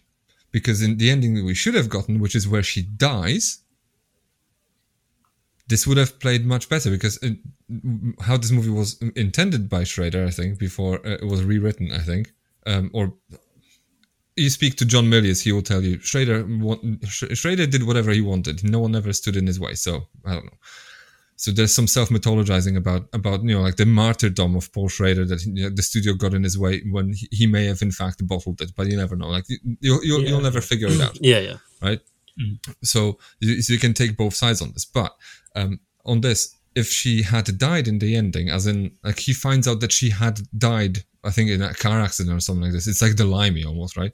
Um, then it would have made sense because this you could see that through the, the man's parental neglect, he drove his daughter to death, which will be exactly like the limey, right? Um, w- meanwhile, so this self-harming would have would have made more sense because she would have bottled her emotions so much that she couldn't really keep it in anymore. She would have had to run away. And that's and you see this of the the evolution of that. Meanwhile when she comes back home she gets she agrees to come back to this ultra conservative hellish environment where she doesn't have to ex- doesn't get to express her emotions this makes no sense to me like it's it's a contrived decision right? So so that's kind of how I, I understand where this sort of the self harming and the sort of um, the reasons for what what she would be doing, what she's doing would come from, but it doesn't play very well against the film that we got. Yeah, I, I agree with, with, with with you, Jakub. About I think sub- subconsciously, I think there's a this projection through all those themes and tones about how to show how, how to sort of deal with the anguish of anger and pain and, and the, the, the, method of how those characters deal with that. I think is is is very um, uh, high. Is incredibly highlighted, especially in the in the, uh, the George C. Scott phone call. But I do I do agree with Randy about this the sort of injections of tone here in the beginning, where it doesn't strike I think a dark enough without without it being. Um, it's like you could say it's so covert. So it's it's it's so over. It's covert, but I don't necessarily agree with that. I think he, he comes across as like he, he's quite cheerful. It's a strict, it's a very strict um, family, and, the, the dinner scene's very strict, you know, with the television. But he he, he, he hugs her. He, he um, he's got an affection for his daughter. Uh, he, he hugs her when she goes to California. He allows her to go on to that California trip with the church as well, which I thought he, he, he comes across like quite um not necessarily like he's open ended in a way where we can see him as a character where he's he, he's empathetic to a certain degree. He's but he hugs her in public, doesn't he? Yeah, yeah. I can. It, you you can you again you can argue about like with, project those, an image in yeah, front of, the co- community. Of course, Look yeah, how yeah. happy a family are we? Hmm. But hmm. I, I, sort of Meanwhile, even when he's even when she watches the, the film or the TV and they turn it off and she walks out and she's like he like he like pauses to her and he's like smiling I sort of agree with, with Randy where there's there's there's sort of like a, a murkiness there where it, it can't decide if it wants to showcase it being incredibly strict or him to being quite open. But I think what the idea was, and this is speaking on behalf of Paul Schrader's, I think he doesn't necessarily want you to understand why she runs away because that's not the point. It's his exploration to deal with that. And I think once we start getting into um, the daughter's arc, and it, granted she's not in the film for for at least ninety percent of it, ninety five percent of it. I think is a stronger um, idea thematic within the film because of course mm-hmm. we then have to understand that, but we're never going to understand it because we don't know why. Because those scenes of her perhaps um, self harming or having difficulty to, to maintain that life, I think it, those not being in there for me helps the film because we don't understand that. And you know, pe- people are multifaceted. You know, there's not ever a, a right and nothing is, is, is purely grey, uh, black and black and white. Sorry, you know, it's it's often grey. I think giving her a mm-hmm. reason to run away, we get moments of that. We get sort of small incursions of, well, maybe it's not quite right at home, and that this the George C. Scott. I mean, for me, this is enough. No, I, I agree with you. I agree. I agree with it. I, I think I, see how they, you know, like the, their sexuality is repressed to this idea that you know, like just say they have to just like talk about have you played chicken? It's like you, you see how their youth is all is kind of well. It's like 10, 10 years, yeah, ten years oppressed. Yeah, no, I completely agree with it. I think there's small moments where they work quite well. But yeah, but but like it's not on this like it, like you uh, I'm, I don't I never feel like I'm being handheld in there. Like I'm agreed. handheld in other places in this movie. Yes, where agreed. I'm just saying like I'm supposed to just like hold my hand, says Paul, and believe that this detective somehow found this tape. Which is just yeah, ridiculous. Or, or, or, and, then, and also rented the cinema instead of just giving him a small projector to the house. Or, just like, because you know, just waiting for that end. just went all like spared no expense. Yeah, or just like waiting for the climax of her, like, of him to ask her, like, why did you run away, and like for like for her to like answer. There's some things in the this the script for me which I think are lovely and subtle. I think the opening lines that you hear in the whole film are two of the kids walking through the house during the the turkey dinner and the, the kids are talking about you know the, having some sort of rash and that they're calling it like pink rot or something and so I think there's a subtlety say like there's a rot underneath what you see here. And it's the first lines of the film, these two kids talking about a rash and having mm-hmm. some sort of rot.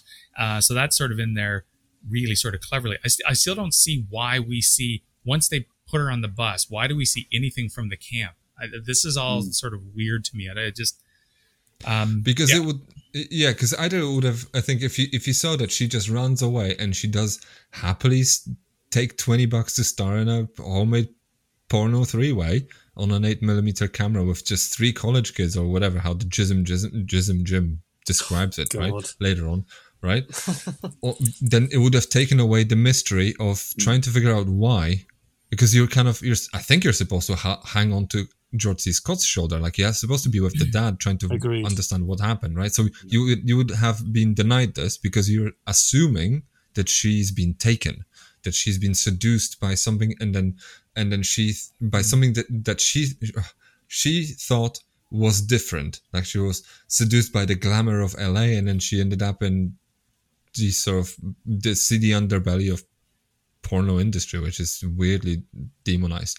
But if you if you don't see it, then you kind of yeah. You, well, you, well, if you do see it, then you'd ha- you'd have to make a decision early on. So I think it makes sense for me. I, I also think as well though that scene wouldn't perhaps be in a Paul Schrader film of 2023.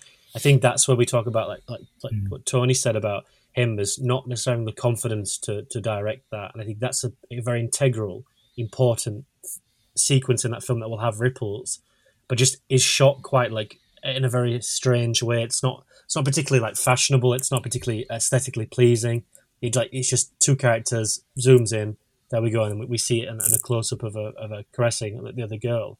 I think that's a pivotal mm-hmm. scene that he would probably change. I think he would he would give it maybe more nuance. So he would make that even more poignant. I think it's a very integral scene that you, you, you mentioned, Yako, but that shows the oppression, shows the the, the sort of s- suppression of sexualization, or, or, or to even be uh, sexually active, or to even know what those things are. I mean, not to not know necessarily what chicken is. It's maybe that's the product of its time, terminology wise, but she's so sort of. Well, that's what they invent in, instead of actually Yeah, they they socializing with it, boys Yeah. and discovering their bodies and Yeah, things they- like they- that. they Like, they like- have to, they, yeah. yeah, they, they like minimalize the terms to make it more sort of like youth centric in a way that it's like, oh, because they're essentially this, they're even younger than they are because you haven't had that that second wind of probably they probably don't even get taught menstruation. There's probably absolutely no women's rights in, in, within those circles at all. You know, who who who's is George C. Scott going to take his daughter to one side and explain to her menstruation? Is, is he going to explain to like early signs of pregnancy? You just those conversations are never going to happen. But again, I I have no issue with that sequence itself. I think it, it says a lot more about the film um, verbally as well. But I do think that's mm-hmm. that's a pivotal scene he would probably shoot very differently. Yeah, as we're talking about it, though, I mean, I, I do kind of appreciate that more now, thinking about the mystery aspect of the lack of communication because his niece, I mean, he doesn't, he's not even able to really grill her properly mm-hmm. about what happened. So it does work in that way. And, it, and of course, it does set up for, which I actually think it works very well in the storefront when we finally see, you know, the, the eight millimeter loop that she's in.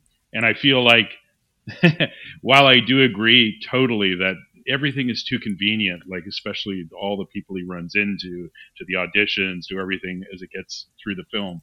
But I think with the Peter Boyle, with the character, uh, and finding this loop reel, it, He's what just the appears to best be detective in the world. yeah, it, it, it's it, it's definitely it's it's way too convenient for how random these things were and, and no credits and things. But I guess if he did, I, I guess we're supposed to get the indication that he's quite a sleazy guy too. yeah, Yeah. and maybe he, he scre- he screened you know, everything. He screened Yeah. everything and he's got this coll- collection of loops. But I, I think the storefront theater makes sense to me because it's just it's just an eight millimeter place. It's it probably wouldn't be hard, like you said. I think he's he paid the guys off for a bit to watch it there. So I think that's a really effective way to show Hmm. Scott what's happening. Although I think you know he's so in denial. Like, what do you think you're going to see here? We're going into this mini porn theater. Do you not think that it's Because going he to be stands there connected? in Yeah, the the- back the as well, just like- so proud. I'm just Yeah. like, look what I made him watch. right i mean we got to talk about that that scene uh, en- entirely right like uh, Yeah.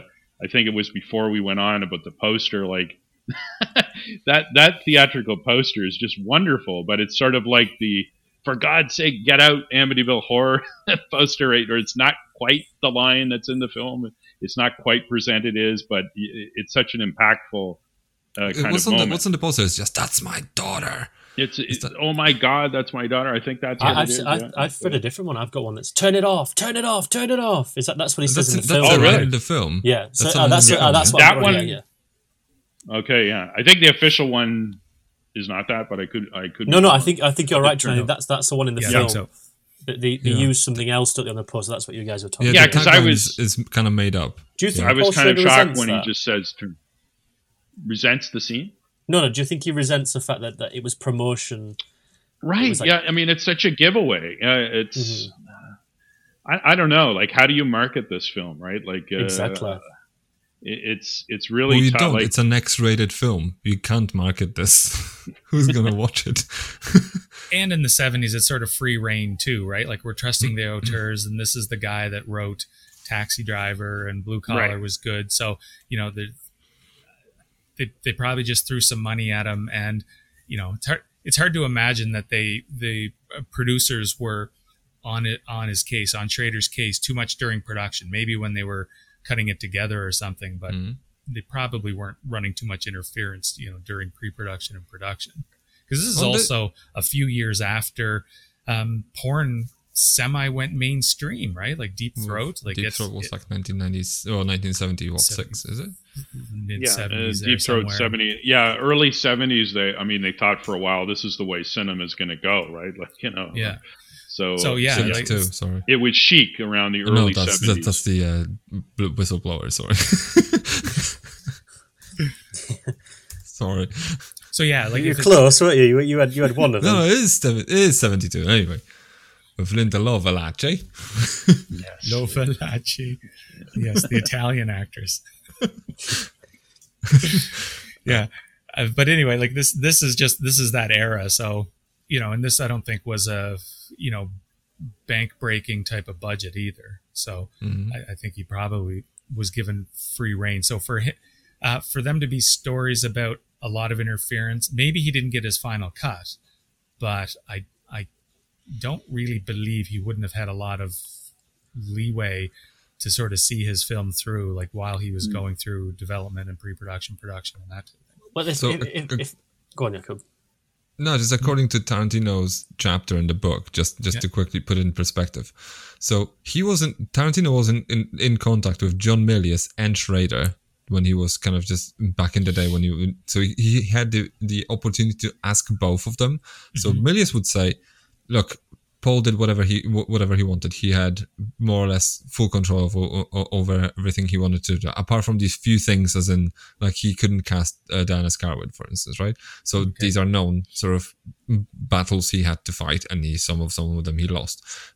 But Schrader would, would say they wouldn't let him do the movie the way he wanted to do, as in like he wouldn't he wanted to have the downer ending of the the daughter dying, um, like the sister in Okay. Trackdown. Spoiler for Trackdown. But uh, uh, but you know the idea of just not not having a happy ending because essentially this movie turns into the Searchers when George C. Scott becomes Debbie in the Searchers and he says take me home you know like oh what a just see, this is what I'm thinking I if this is a battle he lost because Columbia demanded a happy ending out of this maybe but I would be more inclined to say like agree with Jack. You with you Jack here and say like maybe he bottled it because he was too young to actually handle this material. Yes. because I feel in my in my heart of hearts that this this like the way the, the, the more we talk about this the, the more I think Kristen in this movie is Paul Schrader and then as he goes along as, as, as he goes along through his career and just revisits the well he because he can't kick the uh, um you know the the, the the the taxi driver demon right the habit of coming back and, and just like in, indulging in the Travis Bickle and the searchers and whatever I think he inhabits different characters in different stages of his life, and then so in in this movie, I think George C. Scott is his father, and he's Kristen. He runs away to Hollywood. Yeah. He's like, yeah, so he's he's running, especially that he, Pauline Kael told him to told him to study writing or something like this, right? So she and probably his dad was not very supportive of this, so yeah. he essentially very runs away. No, yeah. Yeah. So I would I would understand that he's so if, with the original ending of him dying, the kid that you thought you had, you conservative dad, right, is dead. Paul Schrader is something else now, right? So I feel like this would be the movie that he wanted to do, but he wasn't made, may, wasn't maybe ready to denude himself this much. This would have been too personal, and now he's now there's just this story that's invented. I, I don't know. Like I'm making this up because I'm I, all No, I can I do is just you're- read into the material, Yeah. right? I think you're onto something there. I, I, I agree. Like just to, to be bare bones about, it, I hate this ending, and um, we're gonna have another. We're gonna have another battle about um, insomnia. we can have it here. now. Yeah, we're gonna have we're gonna have another battle that we did on insomnia. where I think this ending is a complete dissonance and a disservice to what this film is approaching itself to be.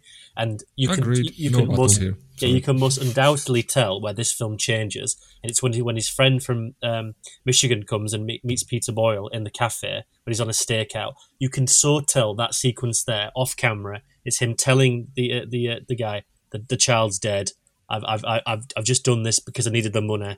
We get end of Peter Boyle's character being an absolute scumbag. Then we know that it's a race against time off screen. We don't know this, but at the time we're chasing for the daughter. We're chasing for the daughter he, he, he, he thinks he's he's onto something at the end. You know, he doesn't find anything. It's back to square one, and then he gets the news and he walks off. Mhm. I think I think that that plays so beautifully to a point where it's just you don't know what you've got until it's gone, and it's heartbreaking. It's heartbreaking on multiple levels than that. But that is the film. You can tell what's going to be crafted here. And I, I don't want to. I, I think we use the word like bottom out, and he and he, and he bottled it. I just think it's a lack of maturity in a filmmaker. We see this all the time. I think. I think you know Mhm. you, you you've got to at least make. Tarantino's very lucky that, that he perhaps gets it right more than more than once with the misfires because we, we've argued about this on, on Gems before. I, I think that Death Proof is is terrible, but to say that's one out of ten, that ain't bad. That's There- that's is there a doctor around? Go- you- ah, oh, the, the violin, yeah. But I, but I think that's great odds for a filmmaker. I think you've got to at least make to get at least five, six, seven films under your belt to to, to understand the flow and the maturity of what the story works and not what the ego wants to enforce. And I think here is him really struggling with like, "Ah, we should we should we should we should save her. You know, it's you know we should save her. That's what should happen. Um, but but I think that that's probably his heart saying that and not his head. Um, and I think I think looking back on it, I think it's quite detrimental to the overall experience because we're, we're, we're constantly trying to find this character.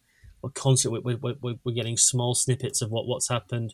We're, we're finding more about George C. Scott through through his and Nikki's collaboration as well. Um, we're, we're sort of finding more humanized him, not necessarily accepting, but having to accept his um, th- th- this this this underworld as, as a reality as we find these characters who are doing it because um, you know if they don't like as when he goes to the the, the first um, part you know this, the, the girl says you know I don't I only get paid in tips. The, the pimp the guy takes all this. You know we see the harsh reality of these people. He, he, he- he makes it more so a reality than it, it's just what's on a screen or what's what can't be touched um, whereas these people can the, the the flesh. So I do I do find it sort of a detriment to, to these characters, but it's a total dissonance to what this film's energy, its atmosphere, its tension is. And to find that sequence, and in itself, the actual reconciliation, it's it's going to get a, a, a- mention later on when we do bottom and top, tops. There's so much like sexual puns here, like yeah, you could, could just imagine like you know top of his head and stuff like that. But um, I think it's a great Let's sequence. his eyes on- Yeah, it's. I think it's a great sequence. I think it's because I because I'd like to, to speak to Tony about this later because I I'm I'm not too sure about Scott yet. I've only seen multiple a few films, but just to get on that later. But that's the one sequence I was like, wow, like it's like the onion. We're peeling away now. We're peeling away. We're, we're getting it. But I think for to not have that sequence and have him just walk away as as a man who shows no sequence is so much more powerful and speaks so much more that he just hasn't he hasn't changed. He hasn't. I mean, again, you can talk about your your ideology, Jakub, about him being he's he's he's um suppressing it all, and I think him walking away speaks so much more volumes that we could have that argument. Like he's even If she had died, he would have had to learn the lesson. le- yes, exactly. lesson, no? But he would have walked away, and if, if he would have been stoic and walked away into the into the into the night, you know, it's Ch- it's, it's Chinatown, Jake. That that's No, because he would have then taken Nikki under his wing and saved her instead. You see, that's what I, I would prefer that to have happened. And I think I think if he walks away from just both of them and just walks away in the night, like we have that our, our Dune uh, ending or our original Luke Skywalker ending, I think it's an easy way to get rid of it because you you're like, we'll just let it let it go. But I think it speaks volumes because that man, are high and dry, by yeah, the way. that, that man is gonna. Well, let's just say that that's up for t- interpretation. He might just walk away t- just to get away from it. But I think that speaks so much volumes of that. That character now is going to have to process, and there's a whole heap of shit he's going to have to process before the film, during the film, and then fucking sure as shit after it. Um, but again, I, I don't think that's the experience of the, what the film itself is. I think it is Mhm. it's him trying to be his father, like you said before, and and find Paul and make and know that Paul's loved and that Paul Paul when he comes back things will change. But we He all did know, it for twenty bucks, Paul. yeah, you but we all and know you- sure as shit that when she goes back to the Could you house, imagine? This is George C. Scott watching in this sort of eight millimeter loop. This is George C. Scott's dad watching Taxi Driver Well, and shouting, "Turn it off!" but uh, I, I do, I do think though as well. Jakub, like, I, I think, like we, we all know sure as shit when she goes back to that house in, in Michigan is is not going to be the same. It's not going to be more of a, of a free willed nature. She'll be ruled by an iron iron thing, and it's again that ending, which should have been echoed like it was in Taxi Driver. Is that this man was a hero this time, but he's not very stable at all. And I think her going back there on the surface is like such a oh, it's great. But when you sort of think about it, it's, it's just going to go back again. And I think a very similar ending is Scott Cooper's Hostiles. I don't know if anyone's seen this, but Christian Bale's character gets on a train at the end and he's leaving for a better world. He's he's, he's been in the midst of hor- horrors. He's uh, he's done atrocities with, with the native Native Americans or Native Indians. And at the end, I find it so fucking it's so chilling. He gets back off the train and goes goes to live with his family. And I think that might look on the surface like such a like willing, willing, loving um, atmosphere, but you know that man is psychologically damaged. He's scarred. He cannot live that life, and he's going to make that, that family life a living nightmare. And it's that echo of chills that runs through it. If that was the idea that he was trying to do, I still think he misfires. I just don't like it whatsoever. I think it's, and I do. I think he did bottle it with, with an idea of not having maturity, but I just don't think it works as as good as that original ending of like he can't even say goodbye to her. It's done. He wasn't even there. How, I mean, he's been grieving this process through this means of trying to find someone who's not there, destroying lives, destroying his own life in in the, in the, in the way that that's uh, again the ramifications of that tonally, thematically, I think are far stronger than the, what we originally got anyway. I think that would have been a lot better if, like, he hadn't had a conversation with her, or just you know learned of her death or something. If that's the way it played out, it's funny too, Jake. You talk about the, the friend who's played by Dick Sargent, which is not a porn alias. That's yeah, yeah, the, yeah. the real guy's Great name. name, by the way. Uh, yeah, Dick Sargent, who was the, very distracting to me the first time I saw it because he was such a well-known face from television of light Mhm. comedy mostly. I think he was on We Bewitched or like I'm Is not sure. Like, bewitched. yeah. it's Bewitched that he's most known for, right? So I think that did come up in one of the Schrader commentaries that th- there was a little bit of a, you know, going with the acting or Schrader wasn't as familiar with all this stuff, but he's kind of one of those standout faces that's a little bit. Dis- I think he does a pretty good job with what he's given here, but that ending just feels so imported uh, at times too, and the whole rattan and the murder of him. Like, where is this coming from? Like, it, it there's a lot of stuff there that this time it it, it really uh, takes me back, and I didn't. I, I wasn't so aware of that alternate ending. I think that would have been Mhm. uh, Do do you strong. think? Do you think? Tony, do you think it's also shot different? 'cause I know you said it's like it feels tacked on, and I completely agree. Do you think it feels like it's shot differently as well? Because that's what I felt. The slow motion, the score was like, what we. This is a very different film. It, it- it noticed this too, right? Well, Sorry. great minds think alike, don't they? Yeah, What's when, I was comparing it to the taxi driver ending too, like, and that has to come up too. Like that, I think that was a really mm-hmm. good observation about you know where Bickle goes after this, and it, there's quite similar stories in there, but it's it's better told in a way in Taxi Driver, and I don't. Uh, I know you guys get to the the likes and things at the end and, and the dislikes, but uh, part of the season Hubley character too just feels like I'd almost like it if she was just something in his mind, you know, something that's not really there in some of those conversations. Uh, I would have liked to have seen him mostly with Boyle through this, you know, just Wow. like okay. Having to get having to go solo and then in desperation maybe come back to Boyle. I know you, you'd lo- you lose a lot of the subtext and context is there, but I'd be I'd be kind of I, I don't. I don't know, Tony. I think that's a good idea because because he- he would have to witness that um, that the, the theater of pornography on his own, Right, Without yeah. I someone mean, if he holding had- his hand, as well as I mean, if as- you can so- you imagine him almost I don't like want in anyone holding my hand in a porno theater. Shut By the way. You'd love it. They might. They won't be holding your hand, sweetheart. That's, that's all I'll say.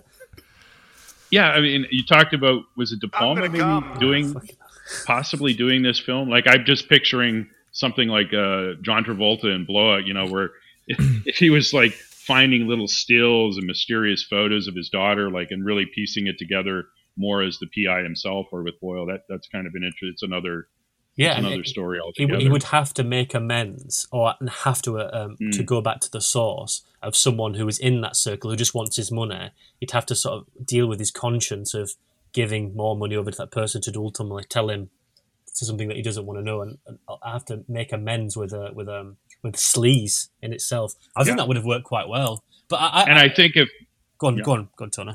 Well, I mean, recently there's been a like a mini series or a limited series of American Gigolo, another Yeah, John well-known Paul Schrader yeah. film, right? Yeah, which I'm re- I'm about halfway through it, really enjoying, and I'm thinking, you know, you could do that with this. I guess HBO already had the Deuce, which kind of deals with some of this stuff, but can you mm-hmm. imagine something like a ten-parter version of Hardcore, Watching where you're 10 really Yes. getting episodes of into Wow. looking for his daughter in the Right, porno right. world. like that's how it would play so differently now. You could just No, see the angles that we get. You'd have to set it. There would have to be a period piece because now, like this Right. is this would be instead of George C. true. Scott, you'd have, I don't know, Tom Hanks, just No, no, getting an on. getting an account on OnlyFans and going one by one, one by one, just looking. Right. Now they'd end up getting Liam Neeson, and then we would get taken, right? Yes, we he would would. get taken for. So it's problematic. He just just gets on Pornhub and just scroll down. Just Well, I'm sure that you, you just have to watch the next five years of the BBC making it, perhaps, or the Channel Four making a, a documentary or, or, or a TV series about certain BBC presenters. It's a bit, a bit rife, but the, Hmm. one because Randy, I don't know if you spoke about the ending or not, so I I, I just wanted just to talk about close uh, to libel. Jesus. yeah, No, yeah, no, well, I, I, yeah. I, I'm I'm enjoying listening to you guys talk about the endings, but th- there's another piece in here just going to the George Scott uh, character um, that we haven't really talked about because this is a guy who's he's like a, a single parent and and his wife is gone, and this to me was sort of an interesting piece, and I think the script Mhm. holds you know the cards pretty closely to the chest on, on where's where's his wife because at one point I think he says that oh she's dead and uh, you know he could just be No, she was, shrugging- what he meant, he was. De- she's dead to me. Exactly, and and maybe too because I think he was talking to It's like Arnie then. may, maybe he was talking Sorry. to Peter Boyle, so you know he could just very well be saying, "Oh well, I'm, I don't want to talk about it," so it's just easier to say she's dead. But at the same time, you know, there's a loss there and there's a story there, and I think that this Oh. this ties in thematically very much to what we're saying is that the mom got out, so the daughter doesn't have that support, you know, at, at home, right? Because She got- the mom's got out. gone. If you're gone, you're Well, fucking stay gone because Look- you're not back into our household again. no, it's not household. It's the community. Yes. Think about yeah. like how Mormons, for instance, treat Yeah, people to who, a point, who would yeah. say um, apostatize from the religion. Yeah. Like The you're, you're literally dead to them. Yeah, Like, Scientology. no, Scientologists will go after you, but like Mormons will just pretend you don't exist. I'm just I'm just glad we're Right. dignifying Scientology's religion here. I think we're making really good good strands here. No, I just I I wouldn't. But then no, I'm joking. it's it's a Ponzi scheme scheme with extra steps. Yeah, But you know, you love to see it. Yeah.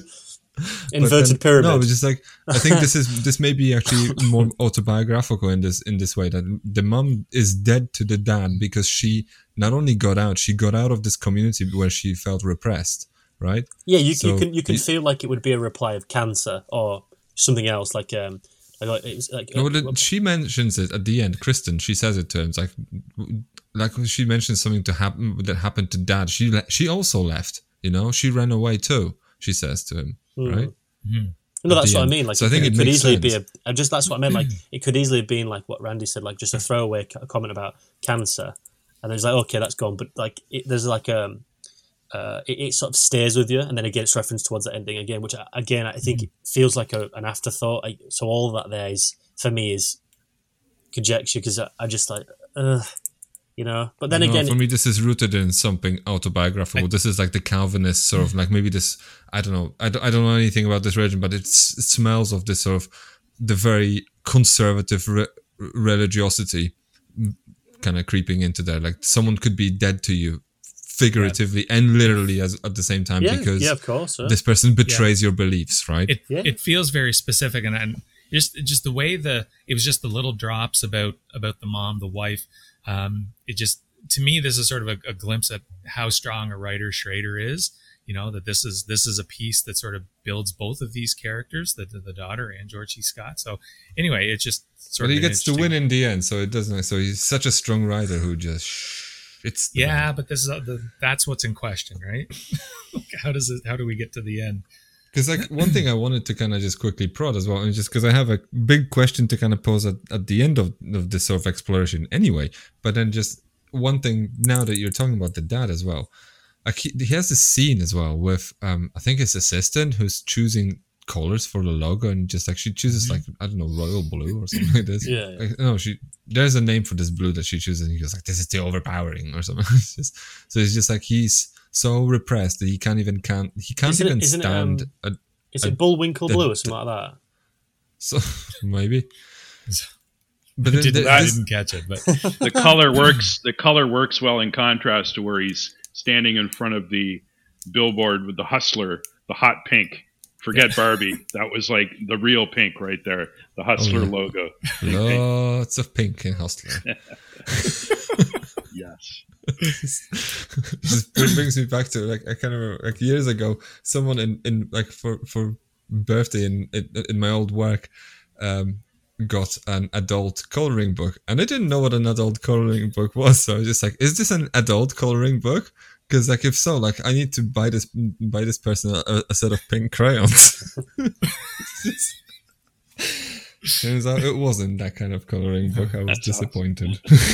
Just before you, uh, you, yeah. you talk about your big question, Jakub, there's one thing I wanted to say. I think I might be in disagreement with a few people here, but I just wanted to talk about. Um, uh, sorry, what's her name? Season uh, Season Hubley, right? I really Mhm. enjoyed her performance, uh, but I think I more so enjoyed the character for what it represented.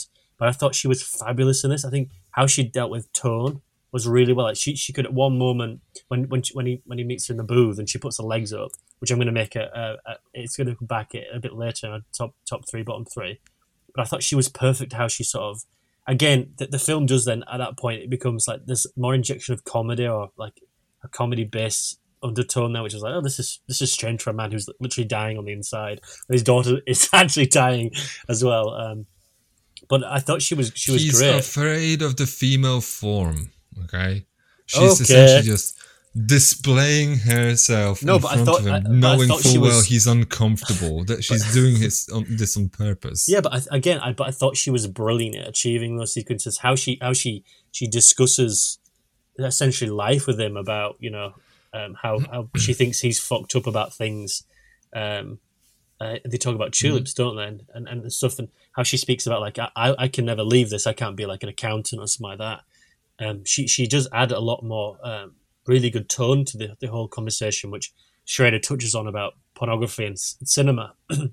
there are means of the same thing, which is which is a which is a visual, um, a She- visceral she pleasure. turns it into a, a buddy film, a buddy comedy. It's She- a she did- one's film. she does, but she's a conduit for him, right? Like Yeah. she's uh, Yeah. uh, yeah. she does, but I, Because th- he- but I like think you that's see him, like, detriment that's something I wanted- though.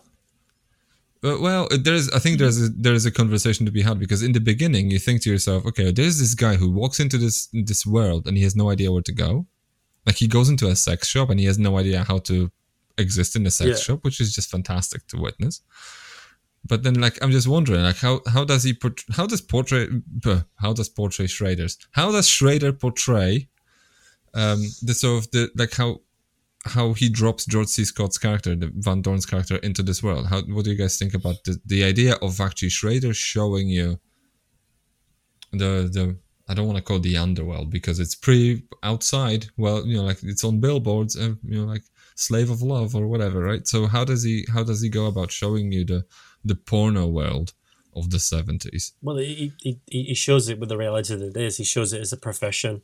He shows it as as uh, sometimes often as a choice, some sometimes often as, as a, forced necessity for uh, for, for money. Does he know? He thinks he he he thinks that I don't know.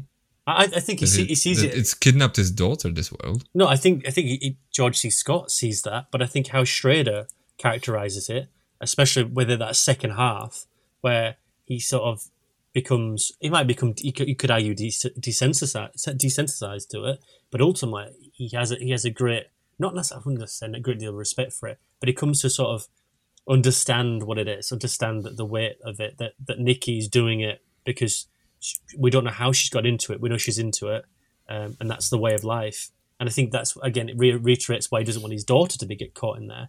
But how, how again, the, the, the, well, it's going to get a mention in the bottom three, top three. But the, the, when when he becomes like the, the porno agent, which is just fucking ridiculous. But what what ruins that sequence even more so for me is the tone. The wig. You know, that, that, that, I mean, what's worse than the mustache and the wig? The wig is terrible, and the tie dye t shirt is one thing. Um, but how these how these people come in, and we, we, we don't attribute them as humans. We don't attribute them as flesh because we see them on screen, and they, they're, they're characters. They're just they're in there for fifteen minutes, and that's it. They're not human beings. But how how Schrader does that is that we've got a character who seems to want to care so much about humans and his daughter, couldn't give a flying fuck about who who goes through that door, aside from that person who he eventually sees at the end. Where the first guy was like so interesting because he, cause he's like quite buff, he's Do you want quite see my tall. junk? Yeah, yeah, no, no, no, that, that, that that's towards the end. But I mean, the first guy who was like, but he's like very calm, he's very stoic, he's very polite how he says his, oh, thank you very much, and he leaves. Then we get the guy who comes in again after the black guy, and he's like, you're not gonna, Oh, Hal Williams. yeah, he he goes, you're not going to talk to me. Uh, uh, I guess because I'm black. Like we hear genuine emotive reality there from people who, I mean, who he's not wrong because he No, knows I- from I- the he can't tell. Him, It's like, oh, I'm looking for someone I've already seen, but then so the answer is yes. I'm not looking for you because you're black No, because you- the guy I'm looking for is not black. No, no, no, Right? but that- that- that's but he takes it as a racist remark, even though he's called Big But Dick that- Black. that's- which that's a for me, this is a perfect name for a for a porn star. So he's a promising. I don't know yeah, something but that, that's him. that's the literal viewing of it. I'm talking about the, the subtext. like he's humanizing Yeah, these people, and I think that the, the back end of the film is constantly trying to do that. He's constantly trying to find a way to, to, to show George C. Scott's character that these are human beings. And again, No, he's not. Uh, It not, is, it not is, in it is, it is, it is. Because when we get to the end, when when The panel. the, the original, no, the original ending, Defend me. no, the, the original ending when when he takes Nikki on and he and he and he takes her back home, you could look at it as a fact of like he wouldn't do that. He doesn't want to get his hands dirty at all in this industry whatsoever. But he has to. It's a necessity. But he chooses to do that because his daughter's died and he wants to try and to save someone else. I think that works more because he sort of understood that Nikki's a human being. She has. Yeah, but she- that's not the movie we got. No. exactly. That's not exactly. the film we watched. But exactly. That's that's just my point though. Like the second half tries to do that, but it can't succeed because it doesn't have that ending. And where, where we get it, he just leaves her. It's like, well, we've humanized these people and we just sort of fuck them off. Again, to, to me, it's a complete dissonance of what the film should should be and arguably is throughout those at least ninety five percent. But I just think it's a it's a man who wants to look at what is allegedly deemed seedy, unsanitary, disgusting aspect of society and humanize it, which he does with everything throughout his career. And that's how he does it through the lens of his father, through George C. Scott. How he ends that is a different story en- entirely. But that's the idea I get from this. That's the whole ideology of the film to me. Yeah, what I'd add to that, I would say too, there's a big piece here where he's contrasting the way he Schrader, he's contrasting the way he grew up. So this Calvinist religion, um, and this is this is the society America thinks that it is. Um, but you know what? No, we've got we, we've got porn theaters on every block in big cities, and this type of stuff is happening. So I think this here thematic framework is there as well, and um, you know, insofar as that we get further into the this this underworld, which is sort of on Main Street, um, and some of these characters get get humanized. I think this is this is still goes back to con- contrasting, you know, the playing of pre- the precious memories hymn in the very opening moment, and these these shots of the America of who we think we are. We just we go sledding down hills. Yeah, no, no. We're, you know, there's this whole other side to America. So that that to me is um, a, bi- a big part of how Schrader is trying to, you know, represent this is that on, on the one hand, there's a hypocrite, uh, yeah, hypocritical, um, you know, religious right, and then you know, there's there's also this real world that exists in in big cities. it looks like there's a chasm between like sledding down hills and doing anal on eight eight millimeter films. But it, but you could argue, like you say, you, you say, Randy, it's it's all about commune. We, we, we look at one commune, which is in Mi- Michigan, which is a religious um, ideology where we, we protect one another, but we use it through the means of with with a, a Lord, or Jesus Christ or God, whatever they're believing. But then we look at the other commune where these people are often young women or young people trying to make a buck, having to pay further up the ladder. Um, and, and they're desperate for the for validation, or uh, uh, is what the impression of the film at the beginning implies. It's interesting uh, again you talk about contrasts, but I just wanted to, to talk to Tony because I, I, I I've I don't know if I like George C. Scott. I don't. I'm not talking about the, the person. I'm talking about the actor. I've seen him in Doctor Strangelove. I've seen him in this. I have got Patton. I've never seen it, so I'm probably on the same wavelength as. I haven't seen a lot of his work, but I always get this idea that he projects just anger, and there's very there's there's a lot less layers But, to him. You're Yeah. not wrong. There's not Yeah. there's, there's, there's not there's not enough layers for someone there to, to be to be a really interesting um, actor. I, I do I do like him because there's another film that he made in I think in '71. I wanted to to uh, is it Let Them Run or something um, where he plays like the a Day of the Dolphin. no no no not that shit. He plays like a getaway yeah, driver somewhere. But there's a few films I want to pick up. But for me, in here, I was like, oh, this isn't this isn't that ending as well. I was like, oh, this is this isn't this is an actor here. But to me, I just I don't see anything that can like further me on. I, don't, I, I just wondered why why you consider him to be such like an interesting actor for you personally. Yeah. Well, it's funny now that you say it because uh, Twelve Angry Men is another. Oh yes, yes, yeah. Um, and Who is he in Exorcist Twelve Three. Angry Men, by the way? Is this the? Uh, is he Well, he's, the the ang- he's one of the angry guys. yeah, he's one of the angry men. He's one of the twelve. thanks. Yeah. No, but just which one is he? Is is he the one? Because I can't remember. Like it's been years. Is He's he the, the, the last one to to be convinced? He's in the. Isn't it Friedkin that did the? Yeah, he's in William HBO Friedkin's 12 Angry version. Men. Yeah. Oh, so it's not in the Lumet version, no? No. No. Right. Yeah. That's, Oh, Yeah, it's the other one. oh, Yeah. Yeah. But he's yeah he's in a, a bunch of like um and he has various distressed dad roles as well like Rage which he directed and The Changeling so they're variations of yeah. what you get here. Have you uh, ever seen Jack- the Change, yeah, one where he- Changeling is similar time period as this, and again, he's sort of the way he tries to deal with that with the ghost and the entity, right, is almost Yeah. similar here of him st- keeping a distance between him and that kind of world. But uh, to answer Jake's question, it's a hard one now. Because uh, uh, when I think back, like Exorcist three, I, I think I just like that campy over the top. There's something about his stature. There's just something something compelling about him. I, I think in, in general, but yeah, man, he's no Jack Lemmon now, Yeah. right? Like, but uh, but he's yeah. There's just something about him. I, I think one of the reasons uh, Exorcist three. I don't know if you've seen that film, but Yeah, yeah, really he really makes it, it, to me. I ju- Yeah. There's just something about there's just something about him. I do like the Changeling. I do like I do like him in this to a degree. Although this this most recent viewing, I'm just I'm kind of seeing the camp. I'm seeing the Razzie nomination that he didn't get, but he did get what is it, the stinker bed before the Razzies. He, he's up for one of those. So uh, I, I can see it. I, I kind of like that the theatrics of it, and I but I agree. He's he's an angry guy. Like that's how he comes across You see in how, most how, of the stuff I've seen. Yeah, how you've described him there, I would agree. Like to look at him, he's he's a very interesting character. He has like he has a Mm. very str- strange type of face. He's built uh, very different. He looks essentially like a quintessential blue collar American. But for me, it's all external. For, for, for uh, on a personal note, I find him fascinating to look at. I could honestly, like, like Mhm. to, to see him on screen, especially in Patton, he's like he just like commands everything. In this, when he's watching the, the, the pornography live, when he, when he when he, he first uh, meets Nikki on the pornography shoot, where he's like I'm the producer, you look at him like like he just commands the screen. But for me, I, I feel like there's there's something blocking that there, and I think I don't That- think he commands the screen here. I think he does. I think he's I think he's He's, fascinating. he's he feels like he's just like, you know, Jake. Can you just go home? Like Jesus, like. No, I, I won't disagree with that. Job.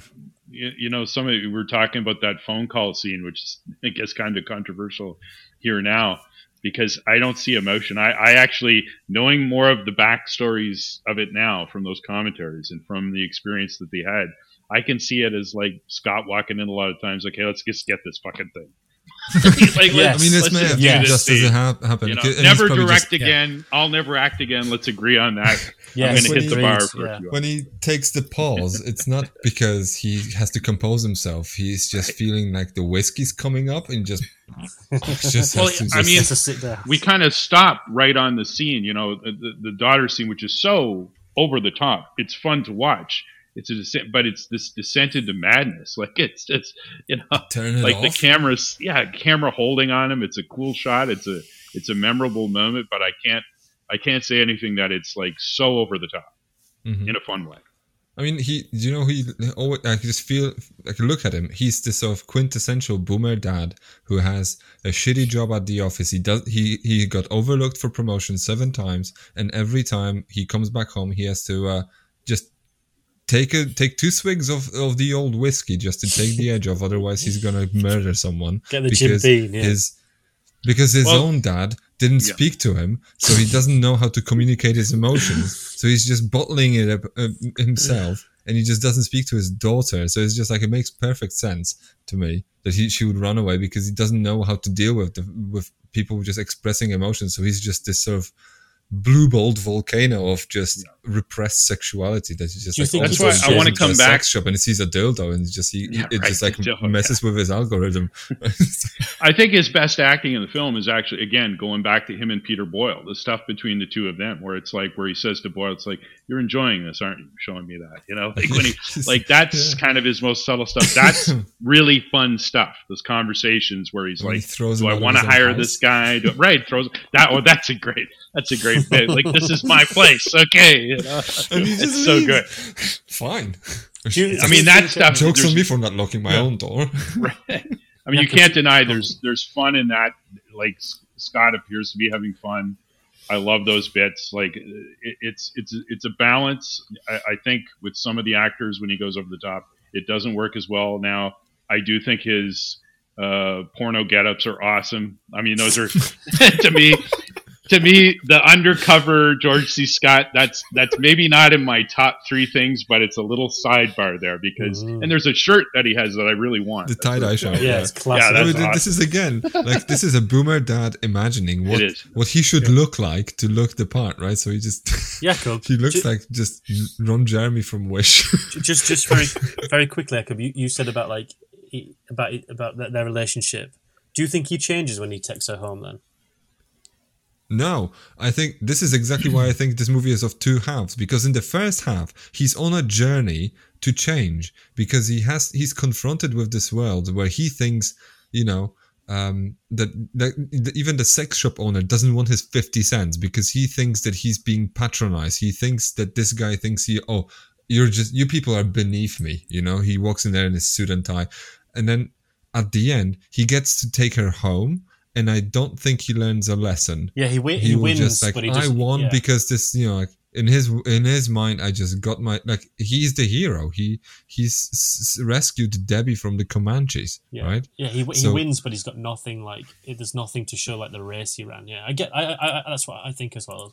I agree with you. I don't think he I don't think I don't I don't think he learns a lesson he essentially just he's on a journey and then all of a sudden like and then everyone and, and then everybody else died and he, and and he and everyone lived happily ever after. It's just no and i don't i i would honestly expect that coda to this film will be grand rapids michigan one year, year later same christmas and they just don't and just pretend this never happened because it doesn't fit the narrative of a happy calvinist family. So they're, they're so they just sing these carols and then if Schrader had any balls, he would just intersperse these sort of like Fight Club style, just single frame of just hardcore pornography this this this girl did when she was in in San Fernando or wherever, so that you know you'd see these flashbacks like in Rolling Thunder, where it's just these these moments, these, just, these sort of jigs. Of, he, well, he does bring back the hymns, right, for the closing credits, and that He does. you Yeah. can sort of get that.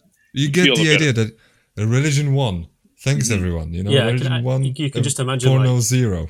You can just imagine like one year later at Christmas dinner, and them like sharing, like just sitting at the table, just not talking to each other, and it'd be just like, and it just pans away. It'd be, like, it'd be brutal to do, wouldn't it? But again, there's there's, there's a very little nuance there, but that would be That would have been for it to amazing too, right? Like Yeah. imagine Kristen just silently at the dinner table again as a closing. I mean, it, it, maybe Just it's a bit more contemplating blowing her brains out. yeah. Yeah, Right. Oh, yeah, Yeah. Uh, But I, I, th- I think I think a more mature um, uh, Schrader would probably do that as well and achieve it perfectly. I think I- it's just it is just a shame because it just that, that second half, while it does have elements I do like, especially with the with, with Nikki's character, it is just like a shit show of like what what like ima- imagine like going for a, a bit, watching this and coming back and like. What? what? Like, what's happening now? Like, it Well, just it, it, it does that, that. That train fucking derails off planet Earth, doesn't it? Really?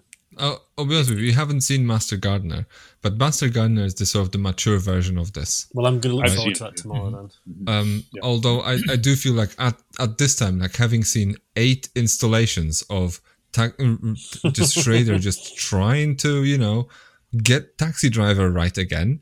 I just feel, especially that one year after the card counter, to which I feel like this is just like, let me do this again, like Yes. immediately thereafter. I think this is a mistake. Like you should have waited a decade. Oh no, you're gonna be 97. So I suppose like he's in a rush because he's gonna be dying soon or something, right? So fair enough. But but to me, this was kind of just like okay. But Master Gardener is this is the film you probably wanna wanna see now as Yeah. the sort of as the sort of the grown up version of this. But then I would say, like, based on the fact that you know, like, we're looking at this this man essentially winning, George C. Scott's character, Jake Van Dorn, winning because he gets his daughter back, and he leaves this woman who helped him find her. hmm Um, I think Yeah. it just leaves her just completely to the side. Like, for, you forget she exists almost, right? It, it just haunting. yeah. yeah, I think I think this is just a mistake, and then I I just feel like as a result of this, what starts as this sort of exploration of look, conservative America, this this world isn't you know this is just because I think that the um the audition scene is something instru- some, something instrumental because he just shows these people as actors. Like they have like they I think there's a there's a brilliant scene and that's gonna make an appearance where Jism Jim shows up so the guy who's on the on the tape right? And then he sees him and he just tense up a little bit because like oh shit this something's gonna happen and something happens. But but then what what's important to me is that he says like I've seen your work in Slave of Love and the guy perks up like Yeah. you've seen my work. I've done some not, none, I haven't done any feature stuff only short but you know like I'm open to many things. Like it's just like he like he's an actor looking for work.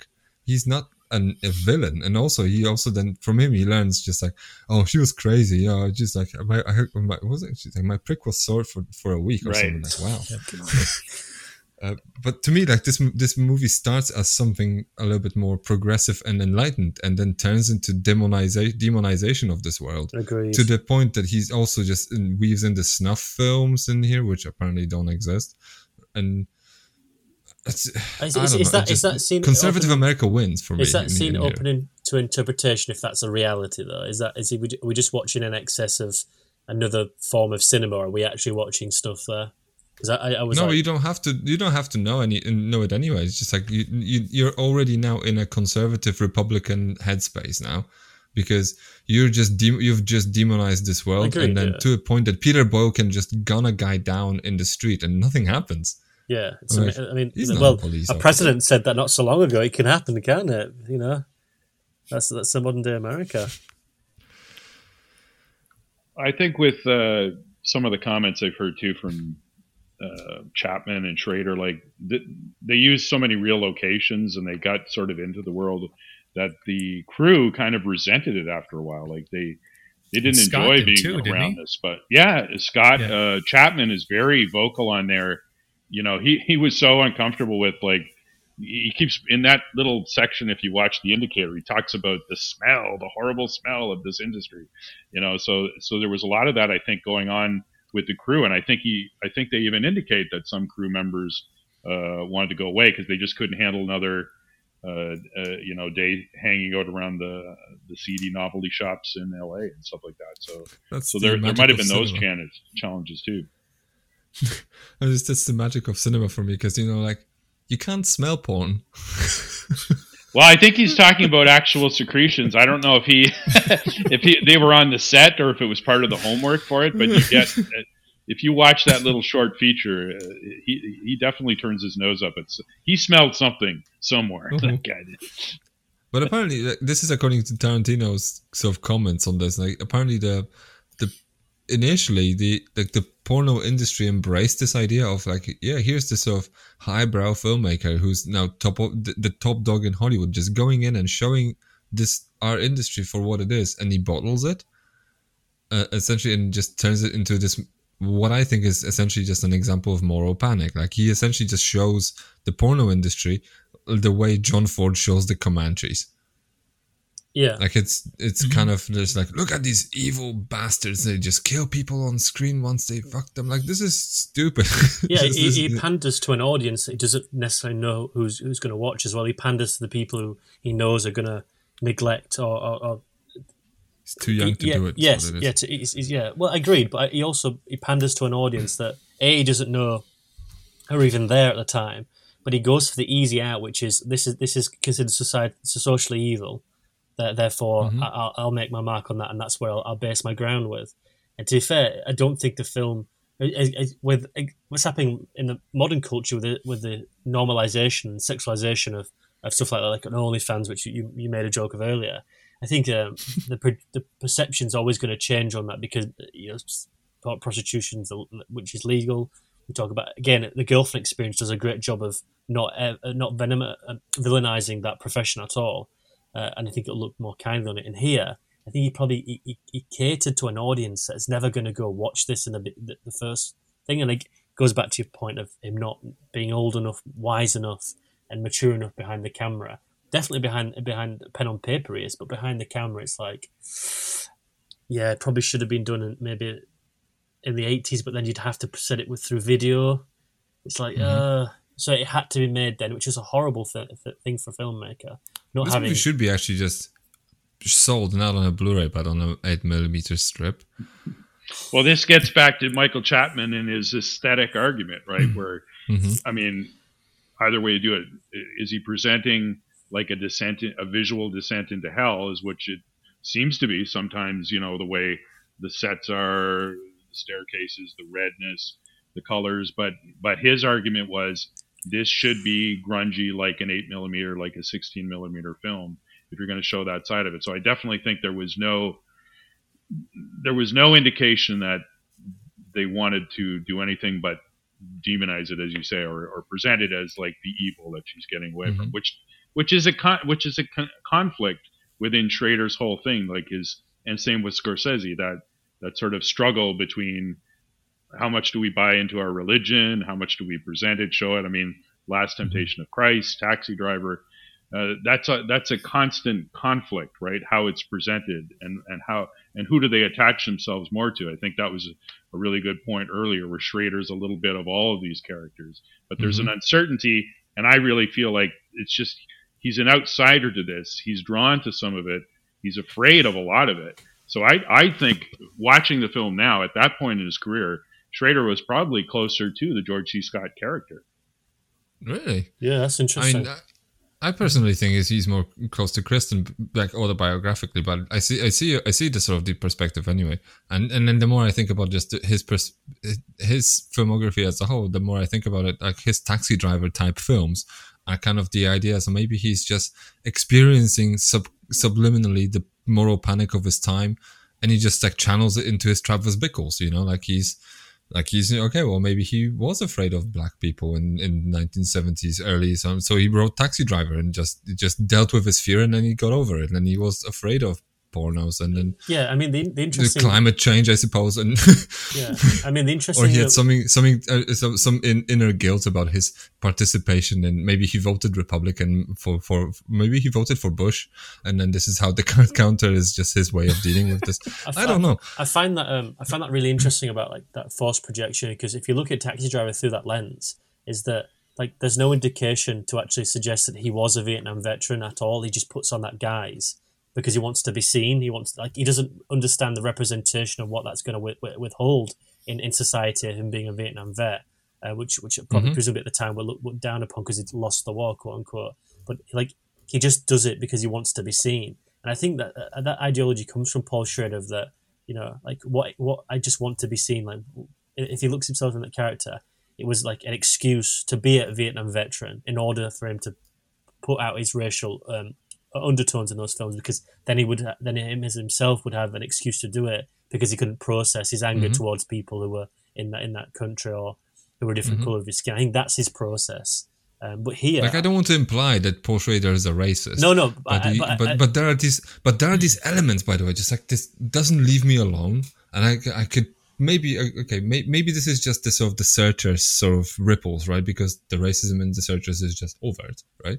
But then in here, Hal Williams has this scene which you just think to yourself, that's a little bit odd, right? like there are these there are these moments like the guy in Master Gardener, he's a reformed white supremacist. Well, don't spoil right? anything more. He, he's a he's a guy who hides his swastika tattoos, right? So is he is, is he Schrader just is he Schrader processing his past somehow? I don't know. But then you just if you add if you look at it you just you could just draw these weird conclusions is schrader just processing his own irrational fears, and he just has this guilt baked into his.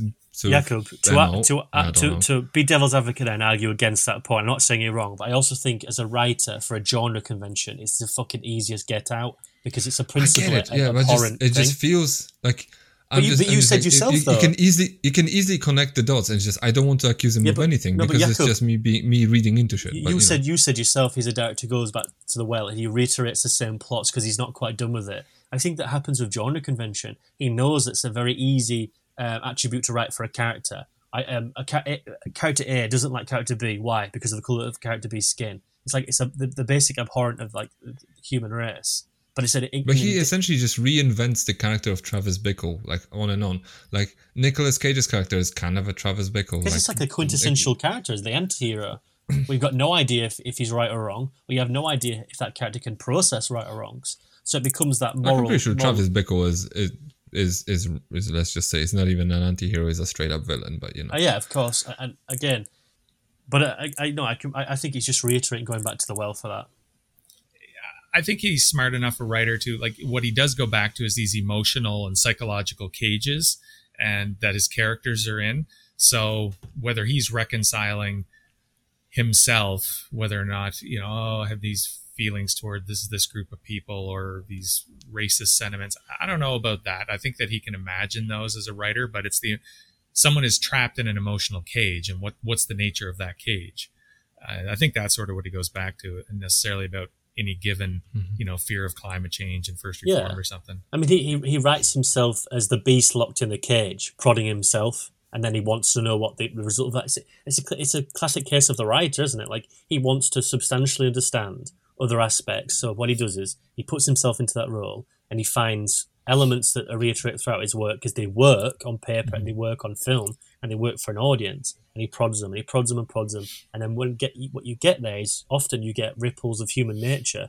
We react in the same way. We we react in in um, in we, we, we, we, we feel we don't often think.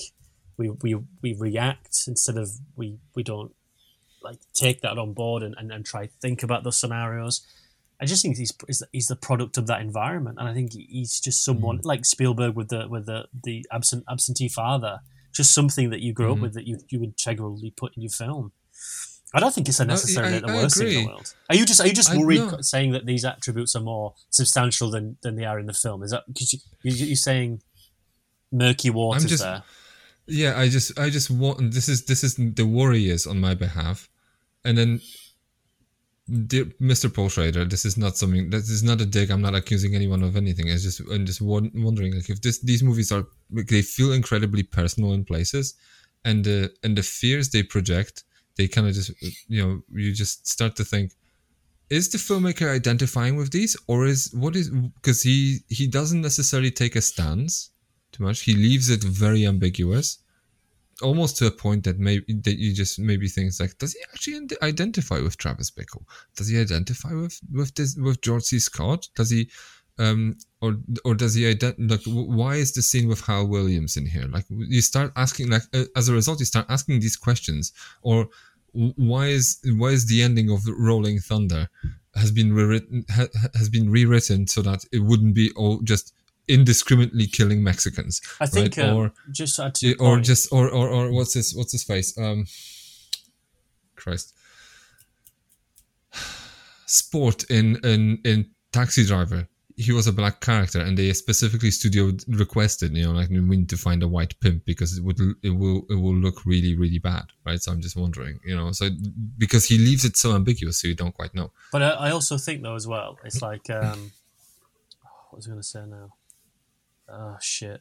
Yeah, um, but I think he's he's a writer though that writes about things that he finds afflicted upon himself. Like like you talked about trilogies earlier. There's like three films where he talks about a character like having dementia, and it's just it's a, just a it's a it's a normal social uh, human being fear that it's going to happen to one of us. We all have racial bias. Like we can deny that, but we do because we, we might be programmed to it subconsciously. We might have things consciously in our life that that that, that, that, that, display those things and, and what's happened with your with your own narratives. But he looks at sort of conscious fears, race, um, d- dementia, like losing who you are as a person, with your own brains like attacking you. I just think these are fundamental things about the human race that he likes to tackle. Um, the, the the race thing Except is, to like is, is, is sorry, Randy, I'll be very quick. Is a is a highly prominent factor though. I do I do I would not even Mhm. contest that.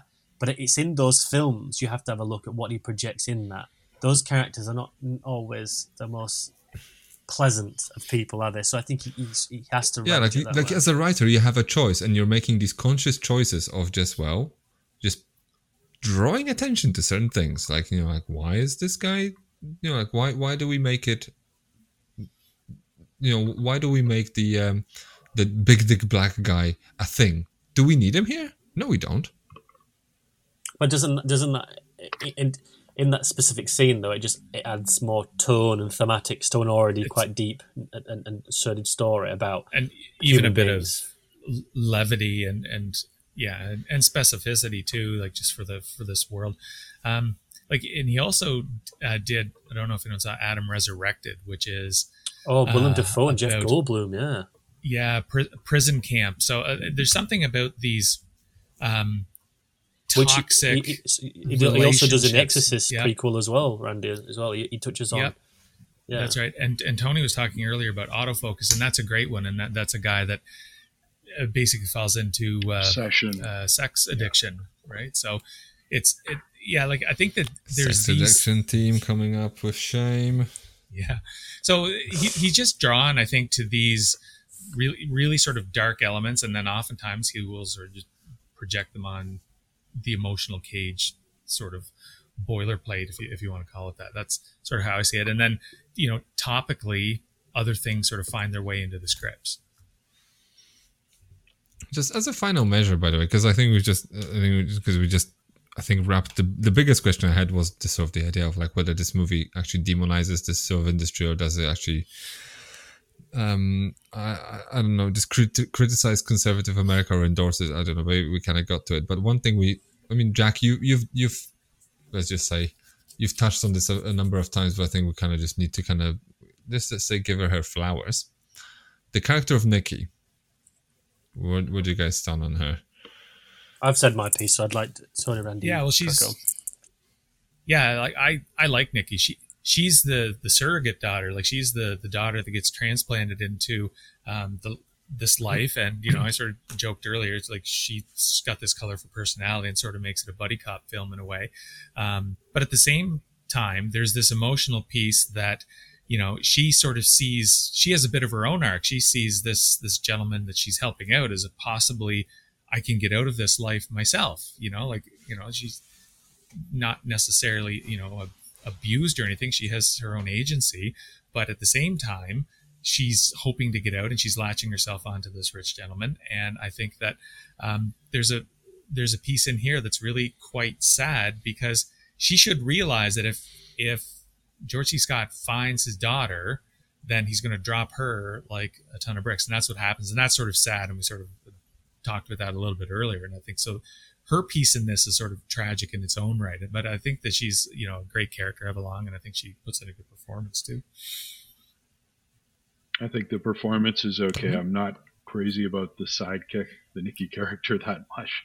Um, it's sort of a problem, and I know you guys are going to be talking about eight millimeter, and it's you've got the Wa- the Joaquin Phoenix character too. Na- na- yeah, he's Nicky. Uh, of yeah, he's the movie, Nikki no? of that movie, and I'm not sure. I, I think I, I, I prefer her maybe over that, the approach of that. But but uh, yeah, there's just something a bit about it. I, I think she's she's pretty strong in her in her depiction of it. But uh, again, I, I it's that part of me that that wanted this more to be the Boyle and uh, Scott show. And some of those conversations, I think, is some of the worst dialogue in, in the film. You know, the exposition. Too. You didn't. Oh, you weren't a fan of when he's explaining to her what tulip mean, right? means. No, I was not. Oh, it's, it's like, oh, you're religious too. I'm into so. Oh, right, or something like this. I mean, Oh, it, there's certain accuracies to that type of, you know, the spirituality that that type of, you know, it's it's not quite a. I wouldn't say it's a hooker with a heart of gold. There's there's definitely more layers to her there, uh, but she's got that spiritual kind of that that sort of LA bullshit that a lot of people fall into with gemstones. It's and kind of like the bling right, ring. Right. Yeah, bling ring. Good, yeah, good, good call out there. That's kind of uh, what I thought about when she was explaining what she believes in. I'm like, wow, this is like namology in in the girlfriend experience. Like, what a lot of cro- Yeah, and I don't agree. shit. I don't agree thing with the criticism that they had that you know she was too uh, appealing to play the role. I think that you know she's good. Jake brought Mm-hmm. up that that's a great scene. I think where she's uh, you know in the adult booth and confronting him there, like challenging him there. Uh, kind of reminds me of Crimes of Passion, uh, the Kathleen Turner, uh, the Ken Russell movie. Some of the stuff in there, Mhm. which is another really strong, strong film in the similar genre and similar how you expose it, but not crazy about that character, but that's that may be more a personal thing where I kind of just want to see him go on this odyssey, a little more troubled, a little more solo, without the exposition that leads it and the conversations between the two of them. I, I feel like I can understand why some people might think that's necessary and that's an interesting part. For for me, those scenes didn't work that much. in terms of how the plot flows, and we, we talked about this sort of film just sort of slides into its ending as opposed to being thought through or anything. She's definitely a part of that because, you know, she's plot point A to plot point B. Well, we got to go see these people, and we got to go see these people, and so she's Yeah, she's she knows it, part right. of this this decision to run the run the tail end of the narrative. Yeah, so narratively, she serves a very specific purpose for sure. Yeah, Do you know? I, I've, I've, I've, I've spoken about it very, very. I've spoken quite a lot, but just very briefly, just speaking what both of you have said, especially what Randy said about um, about the ending, is that the, the, the heartbreaking thing about those two characters is that um, Chris, Christine is a character who does not want to go back there with her father. You can tell. You know it's going to go to shit. But she reaches a line in her life where she has no other option, and she takes the, the, the option of what's there left with her. She's she's dealt a, a card, and she has to take it. Um, but she doesn't want to. But she's ultimately she's she's forced to do it, which I, which I think it speaks volumes about her character. Even she is forced to do that, and she, she goes back because she, she she has to. She, doesn't want to, but she has to. Whereas you look at Nikki, and Nikki wants to be saved, but doesn't allow herself to give herself an out. And I, I I've sort of rec- I've sort of reckoned with that in my, inside after watching this film again. And I do think that is so heartbreaking to watch that final sequence where she can't even dignify him with a response. She has to walk away. She she thought she had an out there, Mhm. and she crafts she crafts herself in helping this man a lot more because she. It's like what you both said. She she knows she's got an out there. She thinks she's got an out. Oh yeah, I'll, I'll I'll help him. I'll help him. I'll do it. I'll do it. And she sort of reconciles it with herself. And at the end, when he's like, uh, you know, he can't he can't even look at her hardly, and she just like looks at him, shakes her head, and like just goes off into the distance. There's two women there. There's Mm. one that wanted to be found and one that that, that, that never wanted to be found. And how Mhm. those arcs go back on themselves is ultimately just Yeah. start where the, where the where the end where they began, and it becomes this cycle. It's haunting that she just becomes one. this in- guy in just uses her. Yeah. he just uses her, but in a different way. You know, Yeah. So she's Mhm. still she's still sort of the whore. Which yeah, she So- she, so- she disperses into the, the background as just Mhm. uh, someone on the street again. It's f- fucking haunting to watch that. Mhm. It's it's one of the scenes because there's multiple scenes in here that stay with you, but that one there, I don't think it was probably meant to be as as defining as it was for me personally. And I just watched that just like every time. I'm like, that is horrific. Just the silent like just shake of head and just disperses. It's brutal to me every time. So you kind of answered your, your own question because I think you were asking like an hour ago, where it's just like, what do you think he changed? He didn't, right? 'Cause No, I he agree with you, immediately yeah, yeah. Just says, Yeah. yeah, he, he immediately assumes like, oh, this, this woman's beneath me. You know, like I have one one woman in my life whom I saved from this from this existence, and then the other one who's been uh, shaped by this existence or corrupted by this existence so i can now freely dis- discard her and pretend she doesn't exist. Even though i think even in the film in the ending where he finds her he takes her home there's still place for the ending to involve the Nikki character being Yeah. on the other on the other side of the of of Kristen's character, just like holding the other arm, and they two they both of them take her take her home. It would still work. It would be a bit weirder, but this would imply that George, George C. Scott's character learned something. So it's undoubtedly a Yeah, I conscious agree. I choice. he there. did. Yeah, it's undoubtedly a conscious choice. Perhaps one of the most heartbreaking of the film as well, and leaves it to like the last second to do it. You bastard! It's horrible. It's good. It's great Yeah. cinema because it's like it's it shouldn't. Perhaps perhaps people who like who who he thought this film was going to land for was like great decision, great decision. Take the girl, forget about her. She's she's she's she's she's muck. She's she's she's she's um, vile. When really the actual audience who's going to see this are going to sympathize with that sequence so much because she's a lost Mm-hmm. soul. So again, you talk about maturity as a filmmaker there. Maybe he he- he got that right, but he didn't. But inadvertently so. Does that, if that makes sense to me? I don't think that's a conscious Mm-hmm. decision for him to nail that. I think it just happened with how the lifespan of the film went.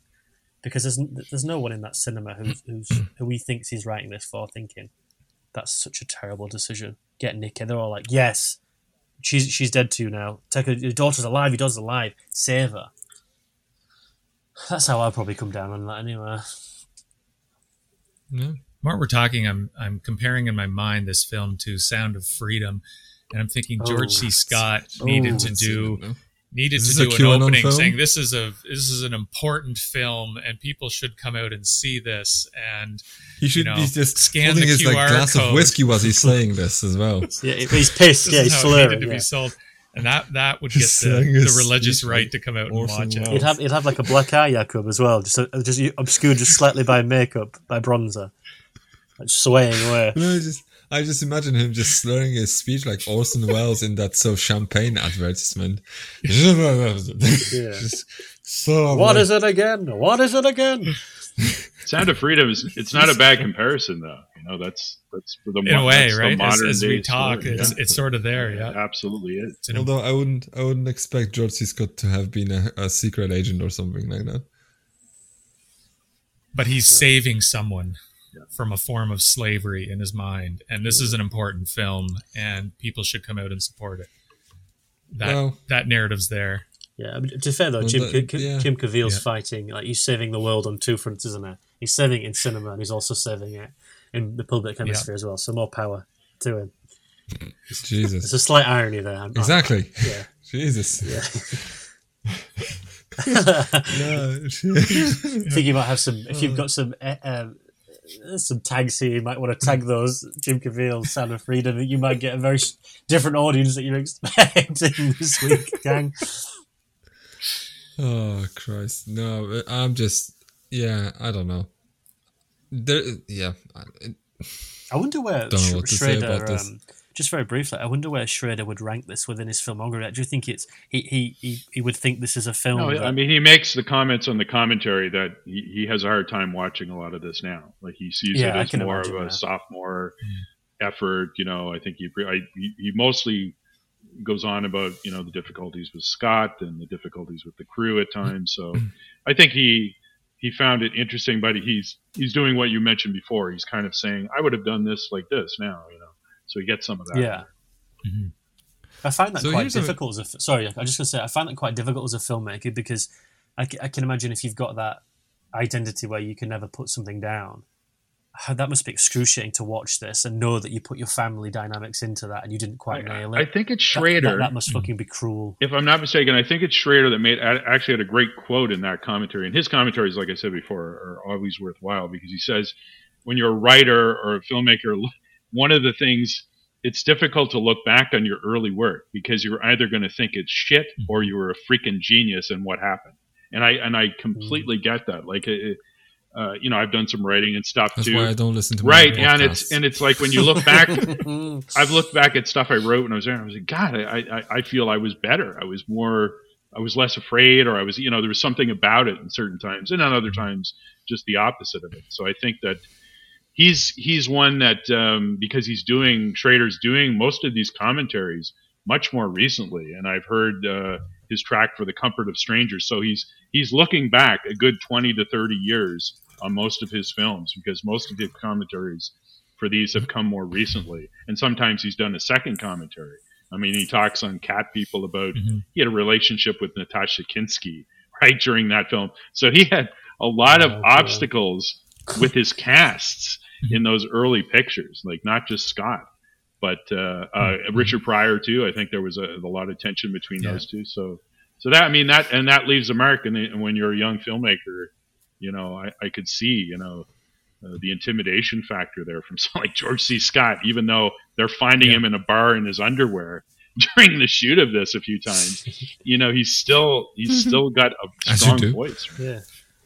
But do you know? Do you know, Tony? Yeah. I, I think what you've just said there about like him him putting himself through those those three films, um, specifically his debut and, and this, kn- knowing what this, knowing how he wrote the daughter Christine, uh, especially with, with her with her mental illness issues, and um, with how he was how he was raised, it almost sounds like he's forced himself to go through those pains of those two things because it was deemed an as- aspect he had to do. It's like almost like a, even a form of self annihilation. Like, yeah, I'll, I'll, I'll cast um, Richard Pryor. I know he's, I know he'll be very difficult, but I'll have to do it. Like he puts himself through those things, and I think he would probably have thought at the time it'll make me a better person or a bigger person in that thing. But I just think it's a form of like self abuse in a way. Yeah, it'd be really interesting. I know knowing he, full well. Schrader wrote a Schrader on Schrader book, which I had, and I, I probably read it years ago, and I don't recall any of that. But he's, uh, I mean, he's such a an honest guy. Like he will he will straight up tell you, you know,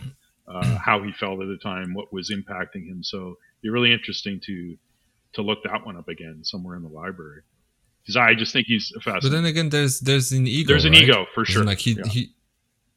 So uh, there's something that he says to you about himself, but then is it is it real or is it also just a little bit self mythologized? Because maybe it is it is one of those things like like you'll never get um like an objective opinion out of a guy who's uh, who's forced to comment on his own stuff, right? There's even even if he's self-flagellating or is he seems to be critical, there's always like is he is he being too critical of himself because it just makes it make is he looking for pity in here because he knows it didn't really he bottled it at the end? I don't know. No, I agree with you That's 100%. just- It's a difficult. I, I don't know. What, It's a, yeah, di- one it's a difficult analysis, isn't it? Because how can it be But on on the back of this, one final question before we wrap up because I think it's time, right?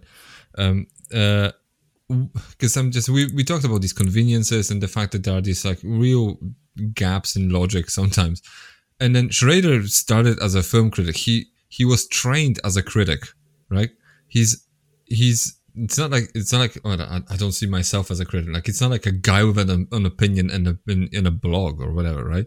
He's he's a guy who went to school for film criticism and he was a professional film critic. So how what what does a film critic Schrader in 1979 think of sh- film filmmaker Schrader doing hardcore with all these contrivances, right? That he as a critic he should have picked out picked up on and say like, look, this this scene looks stupid. Like, why are we doing it that way?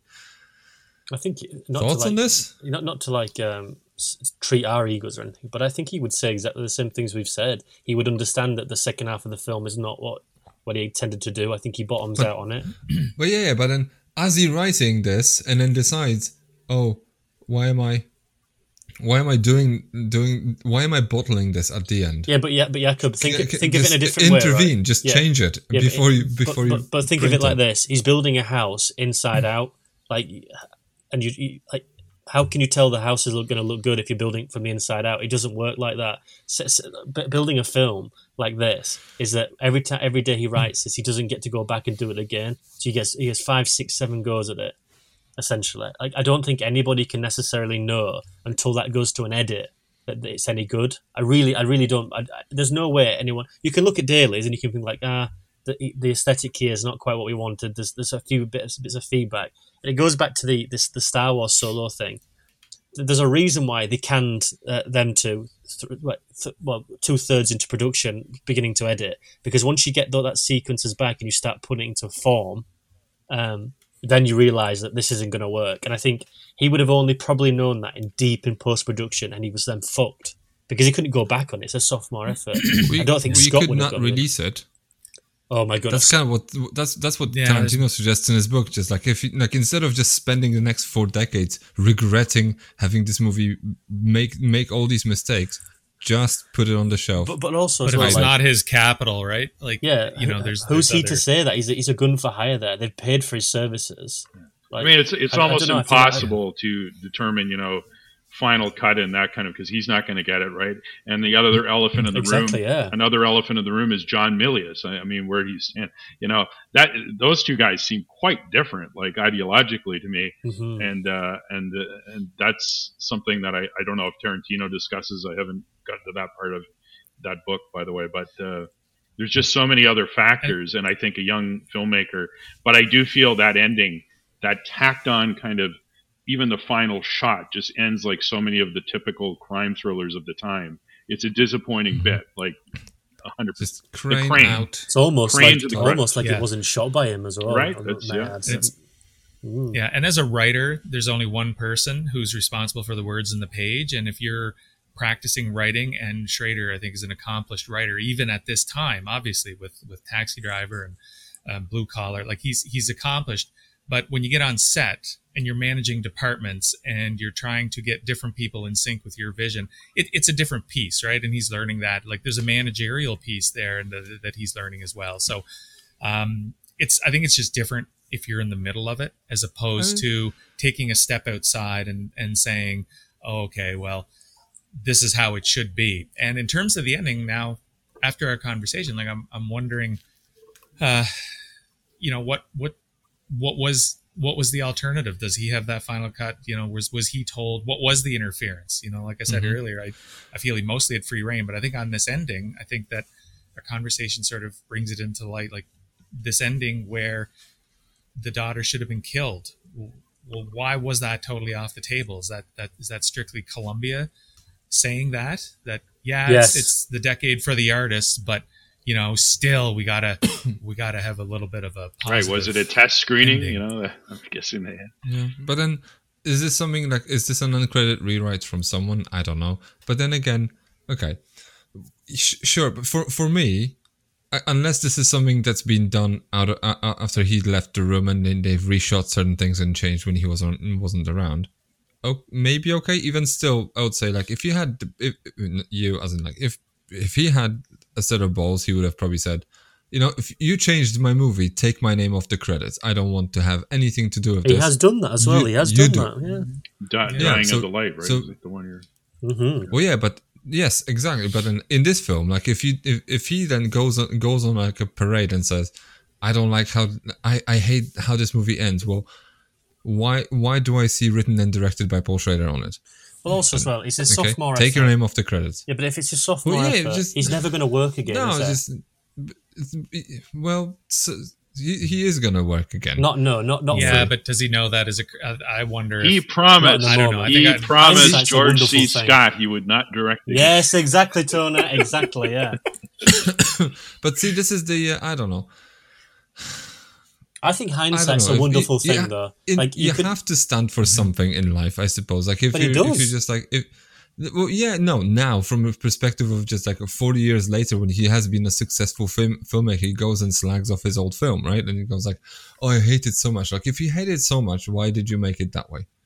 Right? yeah, but but you're, you're also So- you're a different man. Oh, at- I don't know if it's a I Yeah. hated things as opposed to a you know lessons learned type of. You're a different man. At, you're a different man at thirty than you're at seventy. You just change your life, and you, you, fall for different things. You idolize different things. In that moment, it's a film that he's created. He's got his name on it. He's Mm-hmm. written it. It's his sophomore effort. He's working with George C. Scott. It's quite a, a, a, um, a controversial film. If he takes his name off that, saying. let me though. just finish. he's though. saying the studio made me do this. This oh, they made me change this. They made me change Well, that's that. easy get out, like, though, isn't it? Who else is he going to blame? Well, yeah, yeah. So if it, he's not saying, "Oh, it was 30 years ago. I was I was young. I couldn't say no to to people. I didn't know how to do certain things." This is not the line he's taking. He's taking a line of, "This is everyone everybody's fault but mine." Well, that just goes back to your comment about the ego, though. But I think go- put it into perspective. His sophomore effort. If if he distances himself at this final product, right, he's fucked because he's left Columbia with a film they can't distribute because it's too gnarly. They can't produce. Fine, They can't. own but- it then. Just own Well, he it did. then. He did. I But, but, fucked but, it up. but again, he, he, he's an auteur in his No, own but he says, he "Oh, it's Columbia. Oh, they made. like, I had so many fights. I had to. I had to, John Milius wore a gun on set. I have. I was afraid of him. I don't know. So you know, it's just. But isn't isn't I that, isn't that the isn't that the wonder of the Hollywood story? Like you, can, you can bullshit everybody, and he becomes he lives he's living he's lived um, theatrics for, for, for all of his life in Hollywood. That's what the the name of the game is. And also as well, if it, you know, it's like this famous saying of like. Um, if it, if it happened in Hollywood, it's probably not true anyway. Like it's full of, it's all they're all full of it. It's full of shit. Well, also, but yeah, but but he's, this he's is very kind of what I. yeah, but Jakub, like. like this is what you like. This is what I don't understand about you because you've you've said he, he's a he's a he's a guy who goes back to the well. Like he's he's very Mm-hmm. self neurotic. He self analyzes. Like, isn't he going to look back on his work as a film critic by definition and analyze his own work? Like, I, I don't. No, no. I don't what I asked, point. what I asked was like, why does Paul Schrader, the film critic, not see n- flaws in the movie he's making at the time that he's making it? because these flaws would be in the script.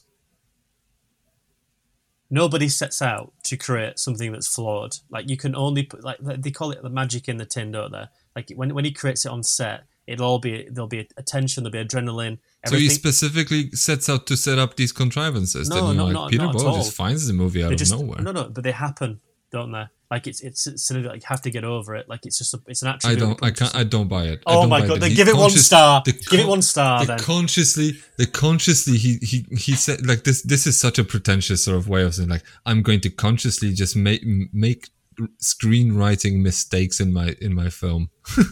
this is no. I don't. I don't buy it. Well, He just made mistakes because he was he was young, but it's just like Jesus. like, Perhaps he's not like, the prodigy that, that everyone gives him credit for. Then Well, it's like it's like what's his face? He's a um, vulnerable Ebert when he wrote when he wrote a movie and it was shit.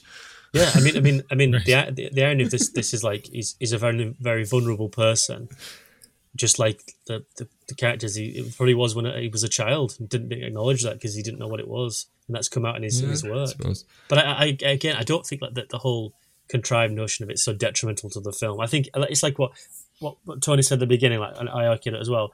I've seen this three times now, and you do find the small bits. Yeah. When you watch that the first time, that is not the first thing you highlight. It's just not. It's it's it's a thing that you have to sort of look for and be like, ah, that's strange. Does it take anything away from No, it? Maybe it does these- for you, but I don't think it does for me. Okay, these Jordan. conveniences, they kind of slightly annoy me, and some of them just made me giggle a little bit. What, what annoys me is the fact that the ending is kind of just like the the, the, the latter half of, of the film really shits the bed, just in terms of the message it sends, and then the fact that the character doesn't learn anything. This is this is this is a screenwriting problem. Like I don't mind essentially the fact that you know, like Peter Boyle finds the eight millimeter tape, and then he even knows you know, like out of nowhere. He knows where to find it, but he doesn't know what the other actors are. So I don't.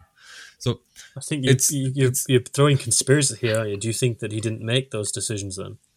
I'm pretty sure Peter Boyle made the movie. Well, you would have made it. That and Scooby Doo too, was it? yeah. Like maybe there were test screenings. Like I, I don't know how we arrived at a, at a couple of these thing, these things at the end, right? And maybe this was the interference. Uh, But you know, on the whole, like if if this is me, I don't take my name off this. Like this is you know you're a young man trying to no, make your way, and it's a solid it's a solid solid film, and it's it speaks to his themes. It speaks to what he wanted to get out there, um, and then there's weaknesses in the end. You know, was it script doctored? Probably not script doctored, but you know, was was he told to you know make these changes, make it happier, and you know, I don't know. we, for- we don't know, for- right? For me, this is just a binary issue of either go all out and ta take your name off the credit and just embrace the fact that someone made the changes for you, or just own it and shut up and don't bitch, moan, and complain. No, I, I agree. I agree with you there. I think that sometimes you, you know. make your bed, you lie in it. But I, I will say that just to answer Randy's Randy's point there, I think he was on set and then he was filming, setting up a certain way, and a producer came onto set who had more who had more knowledge than he did, or allegedly who'd been around far, far more film shoots. Him knowing that the idea of the film is quite controversial to begin with, and someone went to his ear was like, "I'd, I'd do it this way, I'd change that," and then he probably went home self analyzed himself and thought, "Fuck it, he's, this person's right," not believing in his own skill. And I think as that person's got older, Schrader, Schrader, he's he's evolved to understand that the gut's always right. And I think that I think that's just the type of person he is. I think you can get that in loads of like in, in creators who start and so there's a producer But on board. this.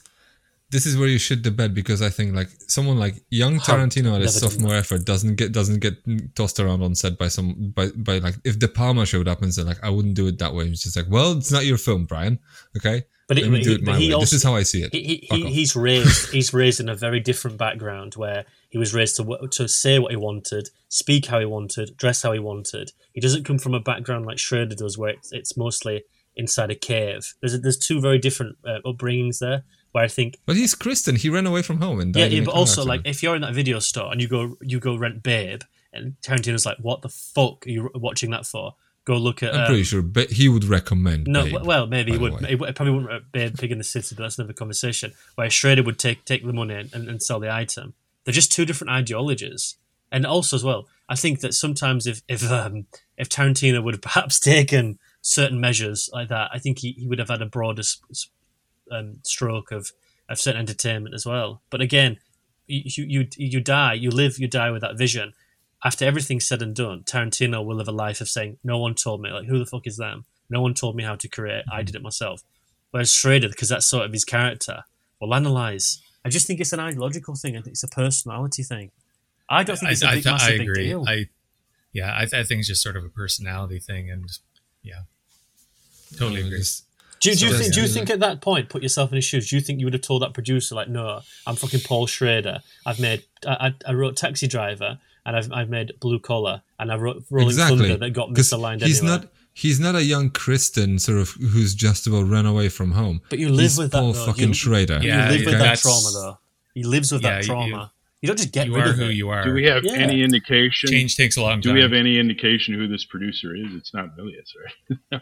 Oh.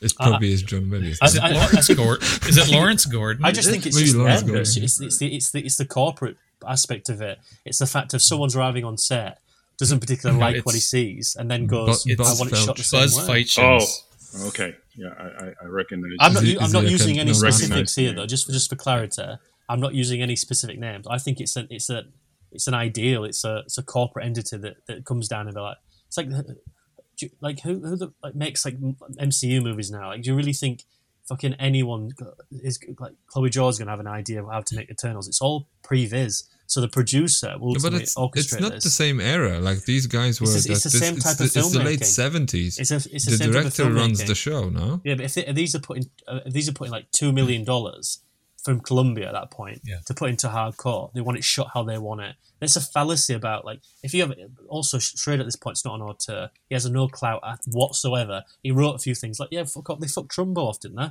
Like what Academy Award winning um, writer, they fucked him off because he had left leaning. Like this is an entity that doesn't have any loyalty, I Jakub. So they put money in the bank. They want it produced. If it's not done to their satisfaction, hang on a second, like we, we wanted to have a good a good uh, day at the end. It's like, well, no, that's not my script. Well, it's my film. Like, do you want? I'll just fire you. Like, you you don't necessarily have the power at that time. I think people do. I think he's I think he's mm. constrained. I think that the, even the fact that we got this film to a point that we did is probably a, a- more credit to Schrader than anything else. The fact he couldn't get anything more in, I don't think is a detriment to him, but I'm also that the, the production wouldn't give him that, that that quality of work. I would never, but I would. I don't. Not to scapegoat anyone here, but and not to like radicalize anyone for Schrader, but he, he definitely makes missteps in his career. Don't get me wrong, undoubtedly. Oh, yeah. With, with, but he has the same issue with The Exorcist, doesn't he? It's a very similar attribute where they're like, "This is not what I wanted to make.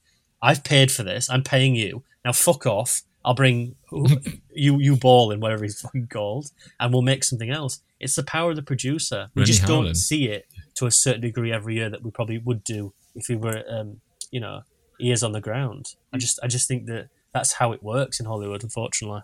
Do we know the box office take for this? Because that would that would also be Oh. another factor. You know, like how I mean the I film. didn't come across it, and yeah, I mean the film is not a lot. definitely Yeah, remembered. I, uh, it was, uh, you know, I think it was pretty big on video too. Like at least I, I, that would answer some of it. Yeah. I mean, It the has an fact that it's still quality, around yeah. and it's still yeah, part like, of the it had a shelf life. conversation. It's still and I- Exactly, and I, think it still has the signature of a Schrader script. And I think that Yes. you know, it's I, I can't see it being something. I think we've talked about the power. I, I, I don't think we can determine who had the final power in that time, but I Mhm. don't think Schrader would have had enough clout at that point. And he's had so many of these little movies that have sort of almost been there, not quite there. You're always kind of rooting for him. And I mean, it's almost until first reform. Well, Affliction, right? Affliction for Schrader. It's it's Yeah. still around that time where he seems to really get the respect.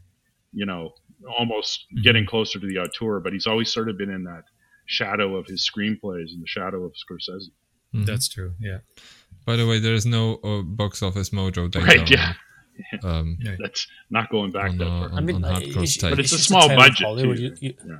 yeah, look at Yeah. Sam Raimi. Look look at stuff like that. Like, like look look at like Nolan. Even even with the Bane voice, he was like, "That's how that that's what he wanted to do." But no one could hear a word he said. So what did they do in post? They they, they altered it. Do you think Christopher Nolan Mm-hmm. did that? Did you think you got, you got it wrong on set?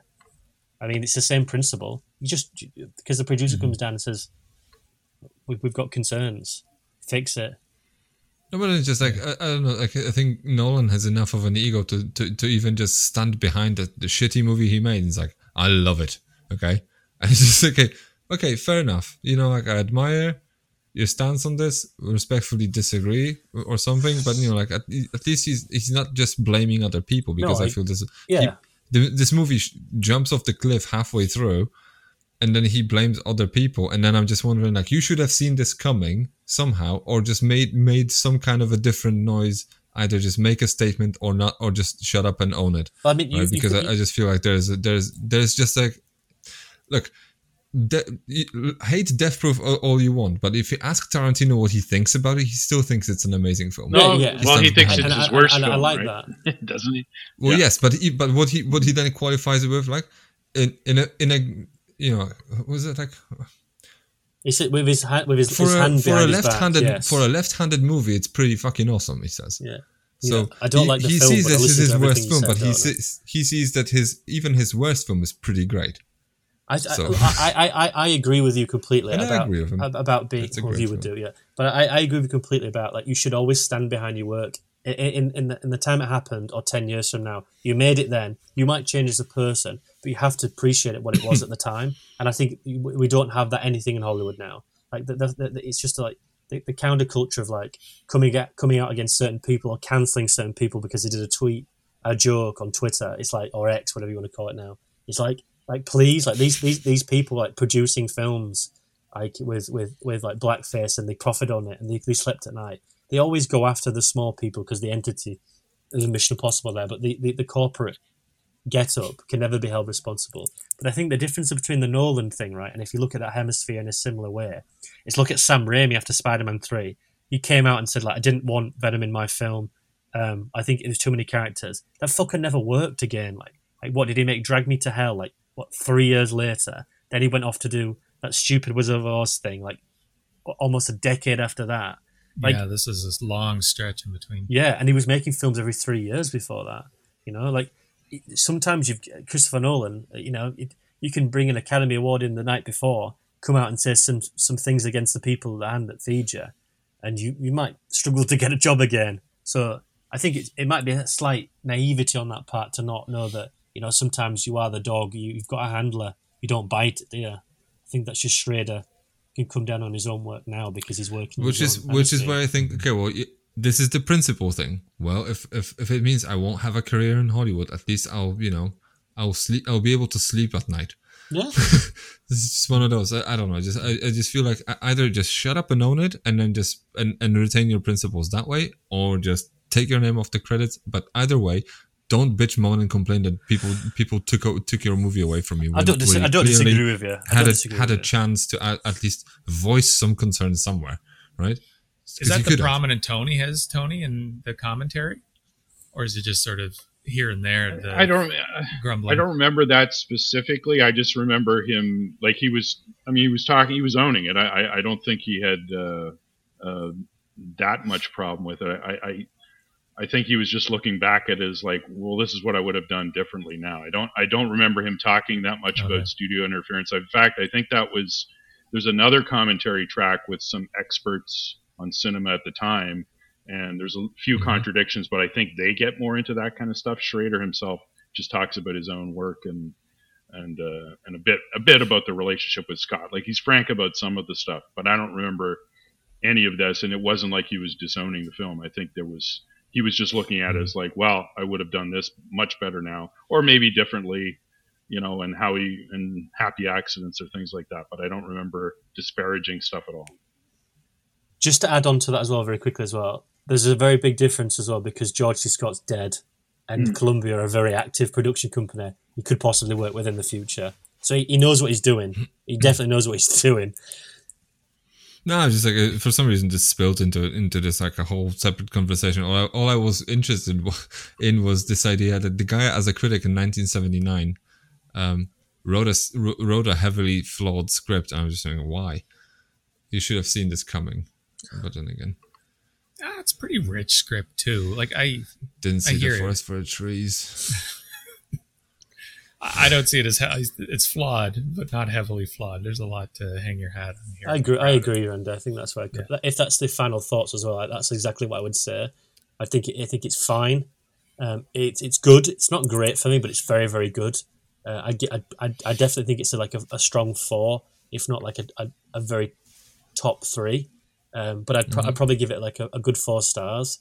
Uh, there's le- there's better out there, but I think you've got to look at through. You said that especially with the searchers, you have to watch it through the lens that it was created.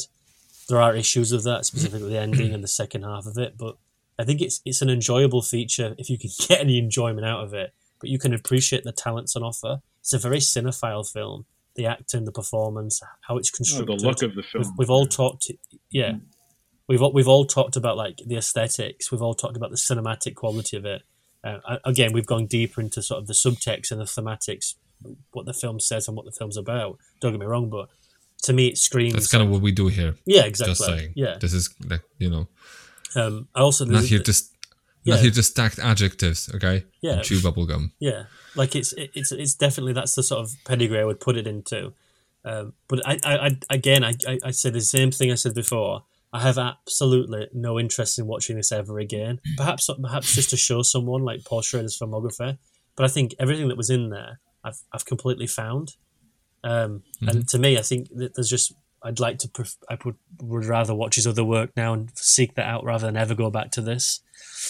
I don't know. It's just I think it's exactly the same with all of his films. Like I get it, I watch it, I see it, and I'm like, okay. I take away from it what I do. I have a slap chat with it in my head. First reform, the car count is the same.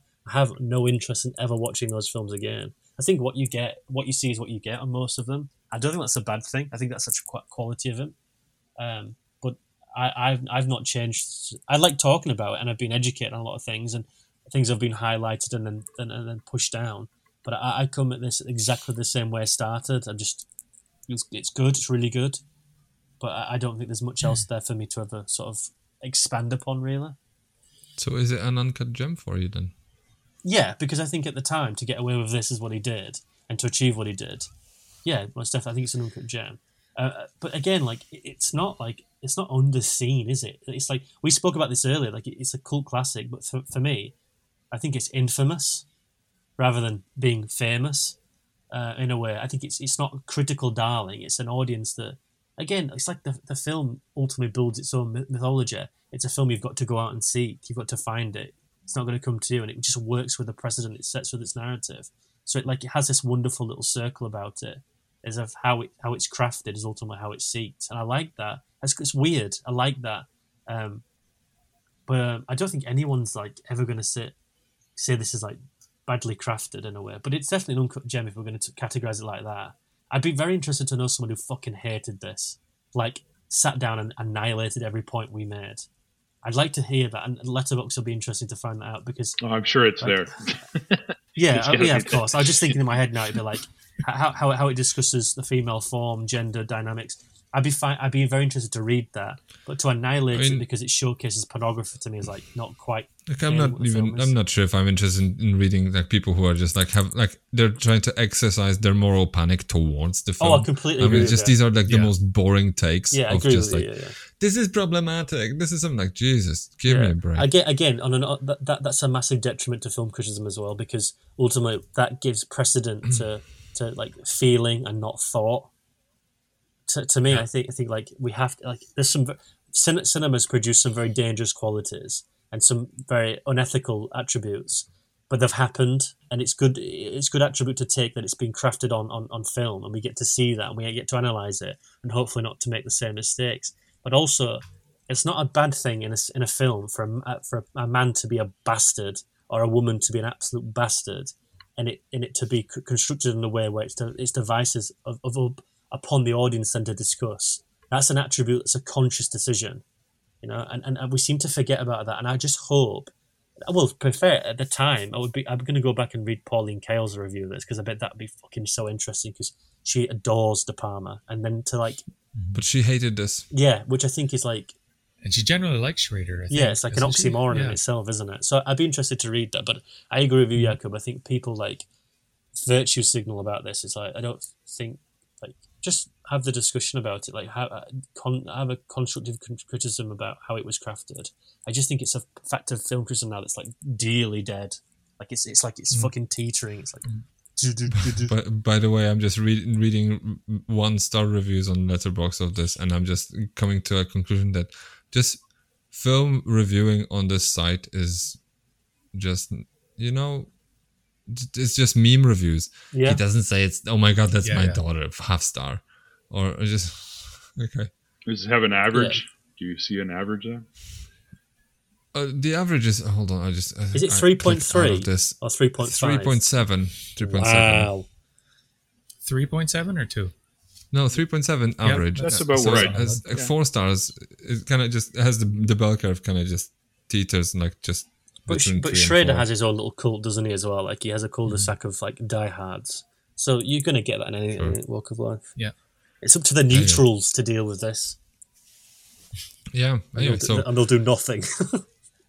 So four stars and an uncut gem. Tony, what's your final take out of five stars, and uh, whether this is an uncut gem or not? I'd what's say it's definitely an uncut gem. I would. I looked at my last two, t- which I didn't review at either time actually previously because I was doing the commentaries, and I gave it four, four. I think this time I would be a three point seven. To be honest, the, wow. it would go down a little bit this time. It is about the fifth time. I think I agree with Jake that I'm not getting as much out of it now, but I still enjoy the little bits, and we get into the the best and worst. I I, I still have fondness for it. I, I, would still watch it again. I don't know if I'm going to take as much yes. out of it again. Uh, I'm going to finish the novelization, and see if that comes closer to the ending of the uh, of the alternate version. But uh, no, it's it's definitely a gem. I mean, it's a gem for for the longest time. It was probably my favorite of the Schrader directorial films. You know, so and, I, and it might still be up there, you know, if I go through it. He's an interesting guy. It's hard to it's hard to pick even in this too, like a really standout scene. I guess we can go for the poster grab the with with the uh, with the original quote, right? With maybe not the real movie yeah. quote, but I guess that mm-hmm. scene has to be looked at as a kind of. But there's nothing.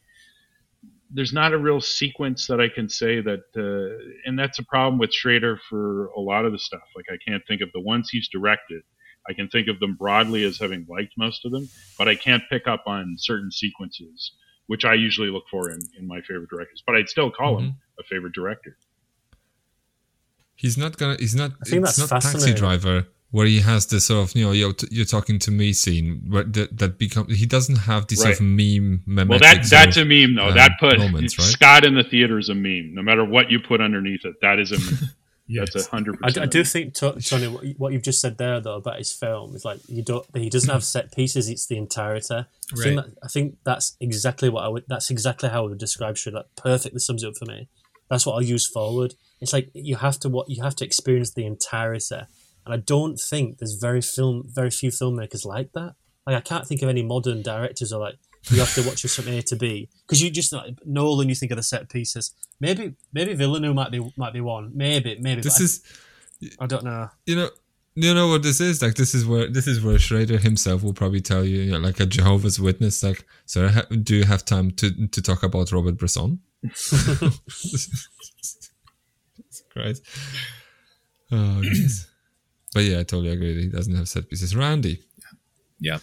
Um, this was take forever a four film for me. This conversation has has been great, you know, and um, I do, I'm sort of with Tony. I think that my score probably notches down a little bit to maybe a three and a half here. I think that as you look into this, there, there's some weaknesses around this ending that after this conversation, especially a little bit harder to not see.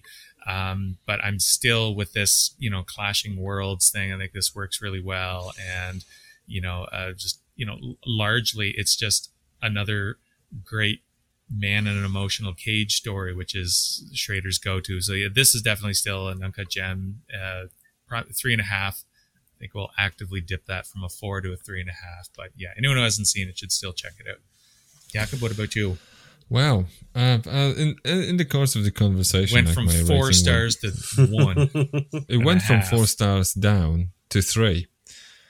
Okay. Uh, and I thought it w- would have gone to three and a half, but it's gone down to three because I think it's a genuine problem for me that this movie kind of bottles it in the end, and it's a problem for me just conceptually for the character, um, how it deals with Nikki. It's just uh, it it, it kind of just descends into a bit of a mess, and I feel like at, on, on this watch I can't overlook it. I'm just like I'm sorry, Paul, and then on also the the fact that it's just like just grow a pair and just own it.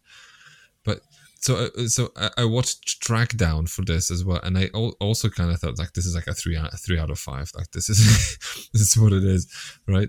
But I feel like there, if you take some elements from Trackdown and and like narrative elements, how they actually have the balls to actually kill characters off and, and just make these sort of a little bit more bold decisions, and put them in hardcore, and then equally if you just get take some visuals, visual sort of let's just say elevation. Uh, and inspiration and put it in Trackdown, they are both three and a half out of five or four stars mm, uh, as a result for me. So they can just benefit from one another. But I, I feel there's there's a movie in here that I'd like this movie to be, and I'd like to I'd like it to to have been made that way. But it's not the movie that I got, and I feel like on second watch, it really, I couldn't I, I couldn't see past it. I, So th- I, th- uh, I think I might. I, I'm not gonna come. I'm probably. I think I'm probably leaning with you there. Actually, I don't. I don't. I, I would. St- I would still think it's a it's a four star because I think even though what we got at the end, I think it's it's quite well crafted and especially like the end where it disperses into the background. I like the George C. Scott actually cries, which is probably just fucking. No, He just ex- exfoli- and just exfoliating to the his the, merry the ways. Volker the Volker is exfoliating out of his like persp- Yeah. perspiring out of his his face. But um, I don't know. That's tough for me. I think I'm gonna have to really think about this one actually. so Fuck, yeah so i think i'm still gonna say like maybe it is an uncut gem like there's some there are some people who love uh, yeah it there's an audience for for that kind of stuff. But i think it, yeah maybe i'll watch it once more in the future just to make sure i validated the purchase but but you know.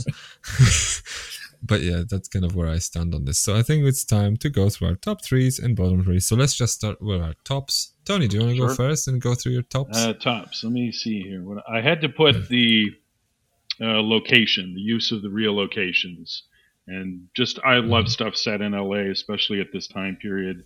You know, the seediness. I really think he gets that right. He does some of the best stuff, like using that. Like you, you talk about like Once Upon a Time in Hollywood that had to recreate a lot of this stuff. Well, the Pussycat Theater is still visible in this film, like actually still there Mhm. at this time he's shooting it. So it, that really is just remarkable to me. I think going inside the real shops, it's one of the only movies I can think of where someone pays the toll to browse, which was a real thing at some of these things. Don't ask me how I know that, but I do know that uh, from that time. it makes does. sense if you think about what Yeah, kind of absolutely. If you're gonna, there, you got to pay to browse, right? Pay to play kind of thing. So I really like that stuff. And there's a man who paid to browse. Right. Yeah. he did, right. Fifty cents it was the thing, right? Uh, so that stuff I, I I really like. I really like the night and day stuff, like all the stuff on location. Uh, I don't know if this shows up in, but that that LA plays itself movie like be perfect for that. There's a lot of good stuff day and night. I there may be a little bit too much in the motel rooms, but we'll get to that in the negatives. Uh, second thing I would say the aesthetics, and we've talked about that quite a bit. The Michael Chapman photography. I think this was the right call. I think going grungier would have been more forgettable. I, I really like the stylization of it, of the sets. Um, I like all that stuff, the colors, the lighting. It, it just it looks really good. So Chapman's work here, and Chapman is a favorite of mine. I really like his stuff.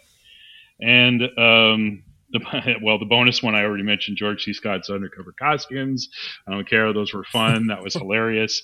That's a little bonus. My official one would have to be Peter Boyle and the relationship between those two guys. Peter Boyle. I want to see a series, and I think that would have been greenlighted at the time. You know, a, a detective series with Boyle as this character. You know, uh, would have been a really neat show. So I think his stuff in this, his hair, his, I mean, it's just as flamboyant as Scott, right? Like it's, it's a great thing. And I think that the stuff Scott does with him is the most grounded, it's the most memorable to me.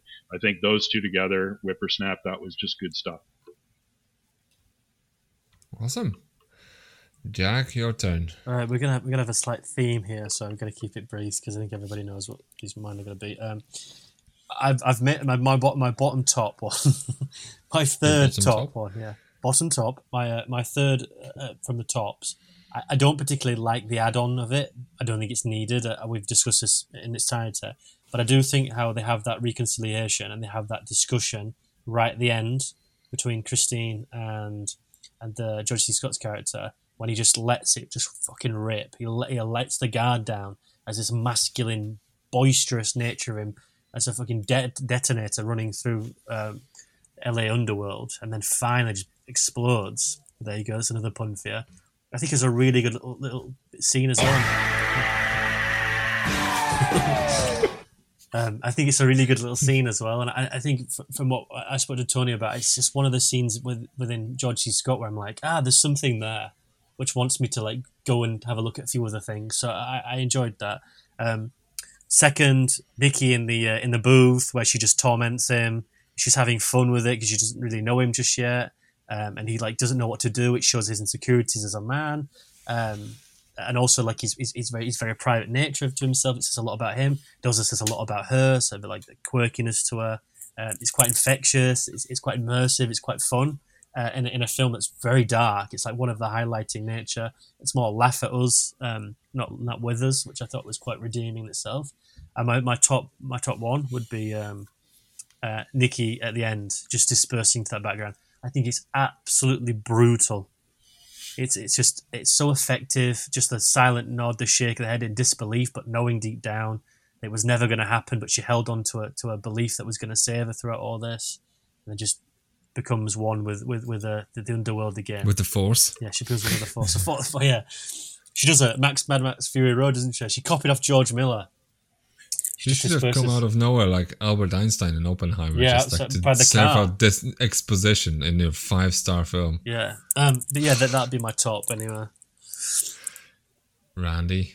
All right. Um, I have an honorable mention. Um, in one of the gentlemen's clubs, this, I think this is just this was just 80 yard and after, but there's a line in here. it's just sort of in the background. Uh, one of the workers says to another customer, "Well, if you're too old, we got seatbelts for you," and that's just sort of thrown in. I thought that was hilarious. Okay, so that's just a little honorable mention.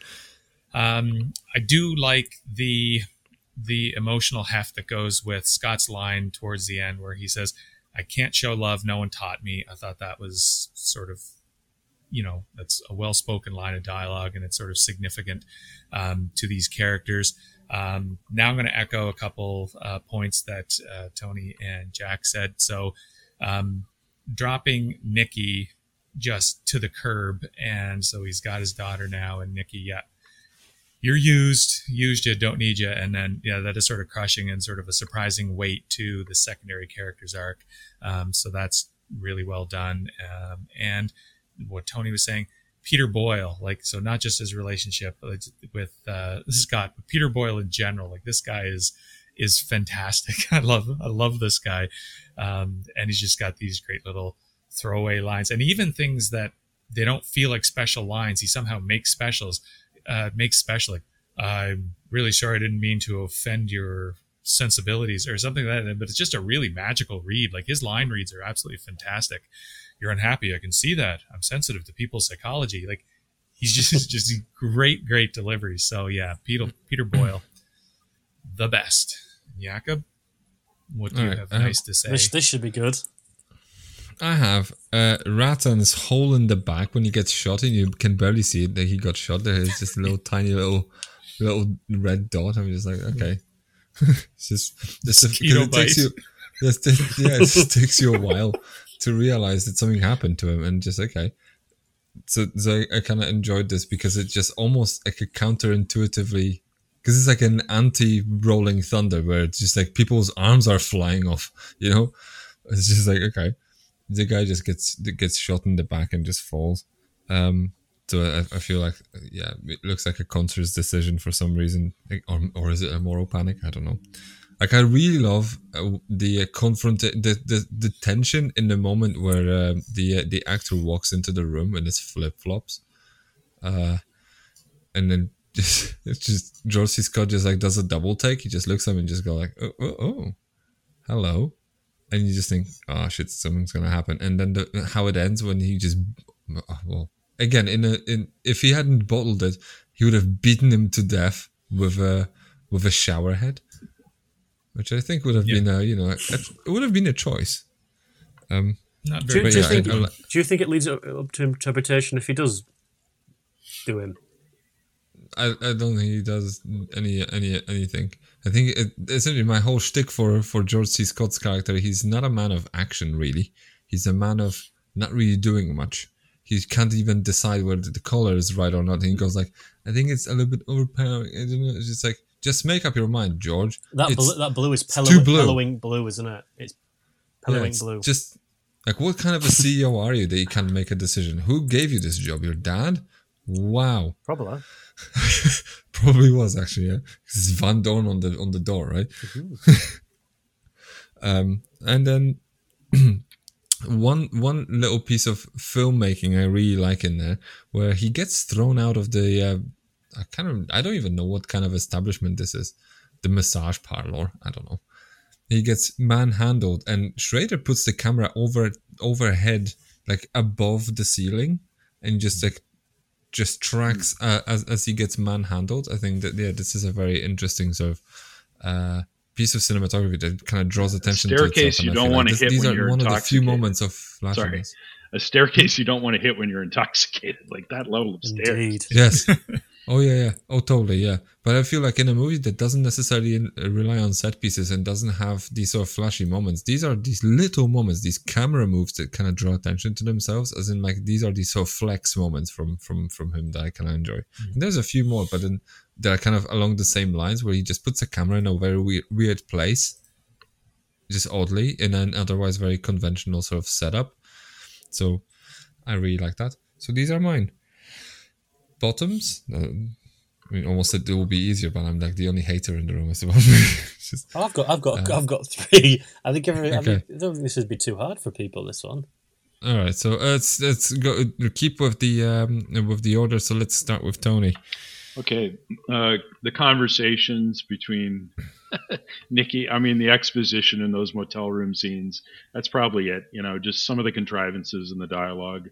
That'd be my first, my first thing. You know, uh, as a negative. The second would have to be what's her name, Ilah Davis as Kristen. She's got the look, uh, and it and the and it looks and it works really well in that uh, eight millimeter footage but I, I think the last and going with the dialogue again that that last sequence for the last scene the exchange between the two of them uh, i can really i really feel it was a pretty flat flat performance i know that wasn't her Yeah, Apart- she's out according- of the league. according to Schrader, apparently he had never any any any plans of because again, like he had a different ending for it. She was she Right. was supposed to die Yeah, off screen. fact, So uh, apparent, apparently this was kind of one of those where it's just like when am I supposed like and, and now I'm supposed to throw in this woman who doesn't have any any any sort of acting chops in w- what he describes into the cage with with the perpetually drunk right yeah, yeah, Scott. exactly, yeah. i think it's the dialogue there that is Sorry. i mean the marriage of the two of them in that sequence uh, is problematic i don't think she deserved her worst supporting actress nomination for the stinkers but that's pre-razzie but you know how those go uh, and then the number one, I'd say the too many coincidences and what we've said about the ending and, and some of the other stuff. And that's probably where I live. And I don't like none of this stuff is big hate for me. It's it's always harder to pick out the negatives. I think, and I think the good still outweighs the pos- uh, the negative for me. Cool. Sugar tits. I mean, it's a Jack. How dare you? Just looking at your Zencastr, so hard. Yeah. uh, let me just pull my notes up because uh, uh, the the bottom line is, and I- I've said this, I've reiterated this throughout the whole uh, conversation. I don't like the original ending. I, I don't like the ending that they produced. I just think to me it doesn't work. Um, I, I, think it feels like a dissonance to everything else. Uh, That, that being said, I don't think it's like the worst thing in the world. I just don't particularly like that. Um, my my phone just died. I've got my notes on. it. I'm trying to think of what number two was. Um, uh, my number two. Oh, that's it. I don't like. I, I mentioned this to, to, to what Tony says as well. How he shoots the chase sequence where they go through the walls Oh, and yeah. it goes into slow motion. To me, I was like, I feel like that's a different tone. It's a different aesthetic. Felt like a different director. Um, I think that that's definitely. It's a definitely very Peckinpah moment. yeah. for It me. felt like a Yeah. reshoot to inject a certain quality, a certain adrenaline uh, um, pierce into it, which felt like someone after the, the fact. And the whole sequence where they chase out, like they have to villainize someone, um, and like I, like you said, and like he shoots him, and like like I wouldn't be surprised someone came up and shaked his hand, like "Well done, you've done you've done a good service." Like there's it, asks a lot more questions about those characters that the film is even remotely willing to answer when it, it's over in 35 seconds um, after the fact as well. So I was like, I was like, this is just very strange. I'm like, well, okay, it's like like watching something very mundane and then something dramatic happens like uh, as a jump scare, it, it, but it's never consistent throughout anything else. It just feels like a very tonally disin, disin, uh, disin um, disengageous uh, element, if you say. Um, I'm number one, and I, I sort of want to say this as a joke. I've sort of warmed up to it after after what Tony said as well. I'm sure it'll be mentioned again. Is the, the, the mustache and, and the, the, the wig scene to me is like I watch it. I'm like, what the? What? Oh, it's coming. Yeah, it's like it's so stupid, right? But then It's awesome. the more I think about it, yeah, the more I think about it, the more I do laugh with it. And I'm like, maybe it's meant for that. But also, you look at the vanity of certain people. Like he looks like a seventy-year-old man in that sequence with the tie dye. He's trying to look hip and young, and like you also think about the the, the, uh, the casting couches that they all say like, "Do you want to look at my junk?" Like he, it, all feels like there's a sexual favor going on there. And it feels like a, a, a person who's trying to look young and to take Do you advantage. think he? No, Do I, you think he looks like a man who's seen too many penises in one day that any man should ever see? I think I think that when he eventually sees um, Jism Jim or whatever he's called, I think he's had an I think he most doubtly had enough of it.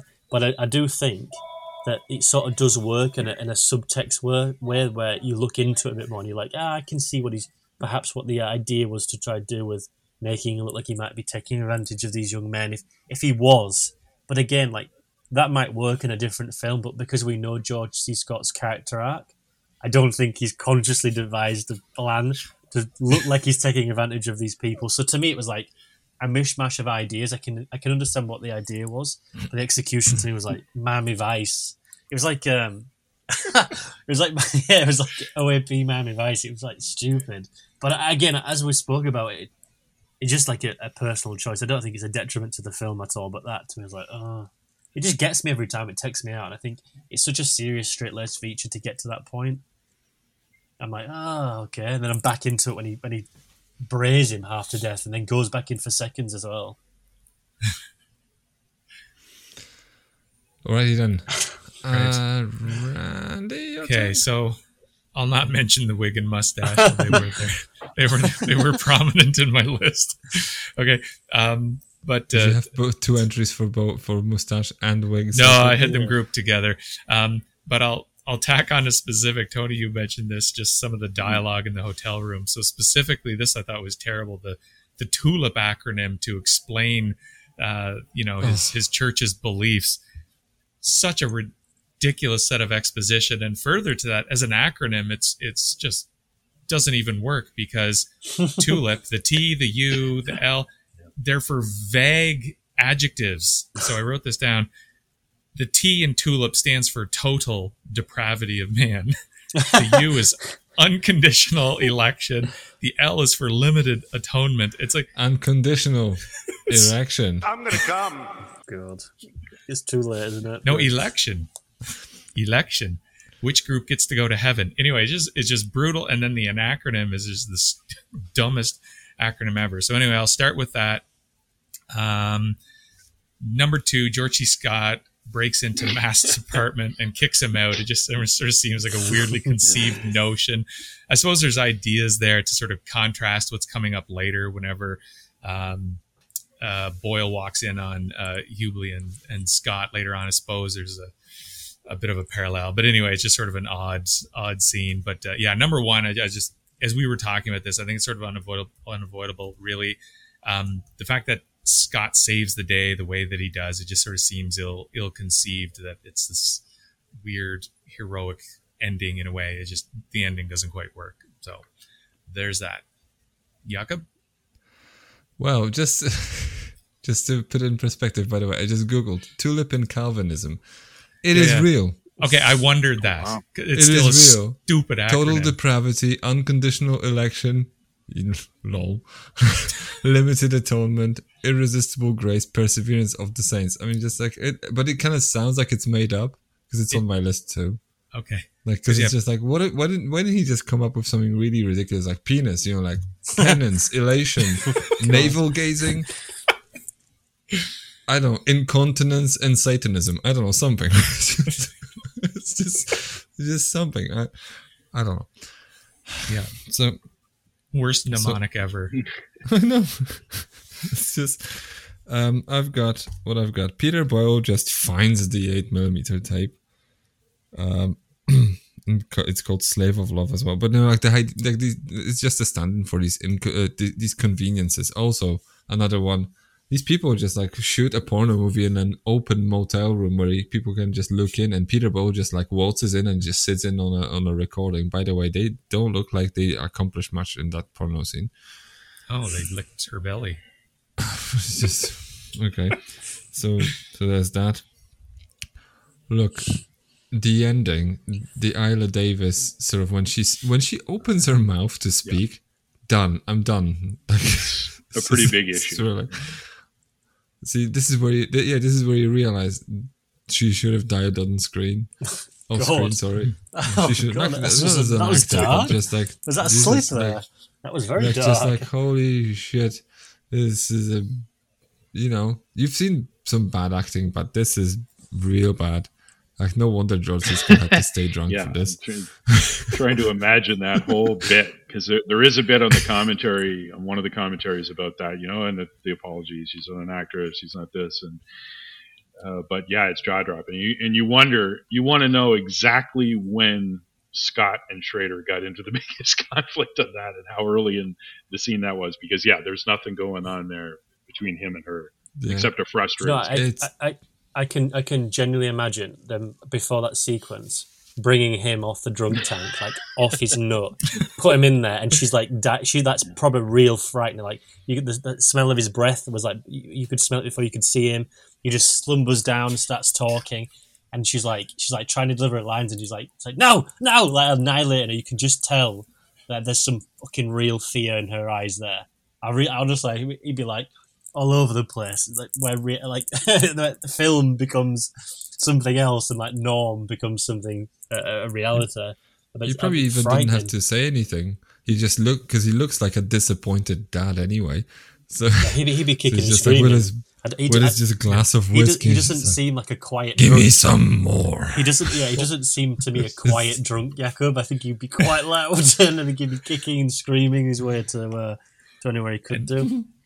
Richard Lester said about uh, the shooting of Petulia. He didn't have any issues with um, George C. Scott, but he said that um, you could tell when George C. Scott was starting to get agitated if they'd have to do like the the let's do the shot a third time, and then he'd sort of huff and uh, he'd stand off waiting for everyone to get everything set up, and he'd be practicing his golf swing with a bit of a frown on his face, and uh, yeah, so he was a very quiet cross uh, whenever they got to that point on Petulia, apparently.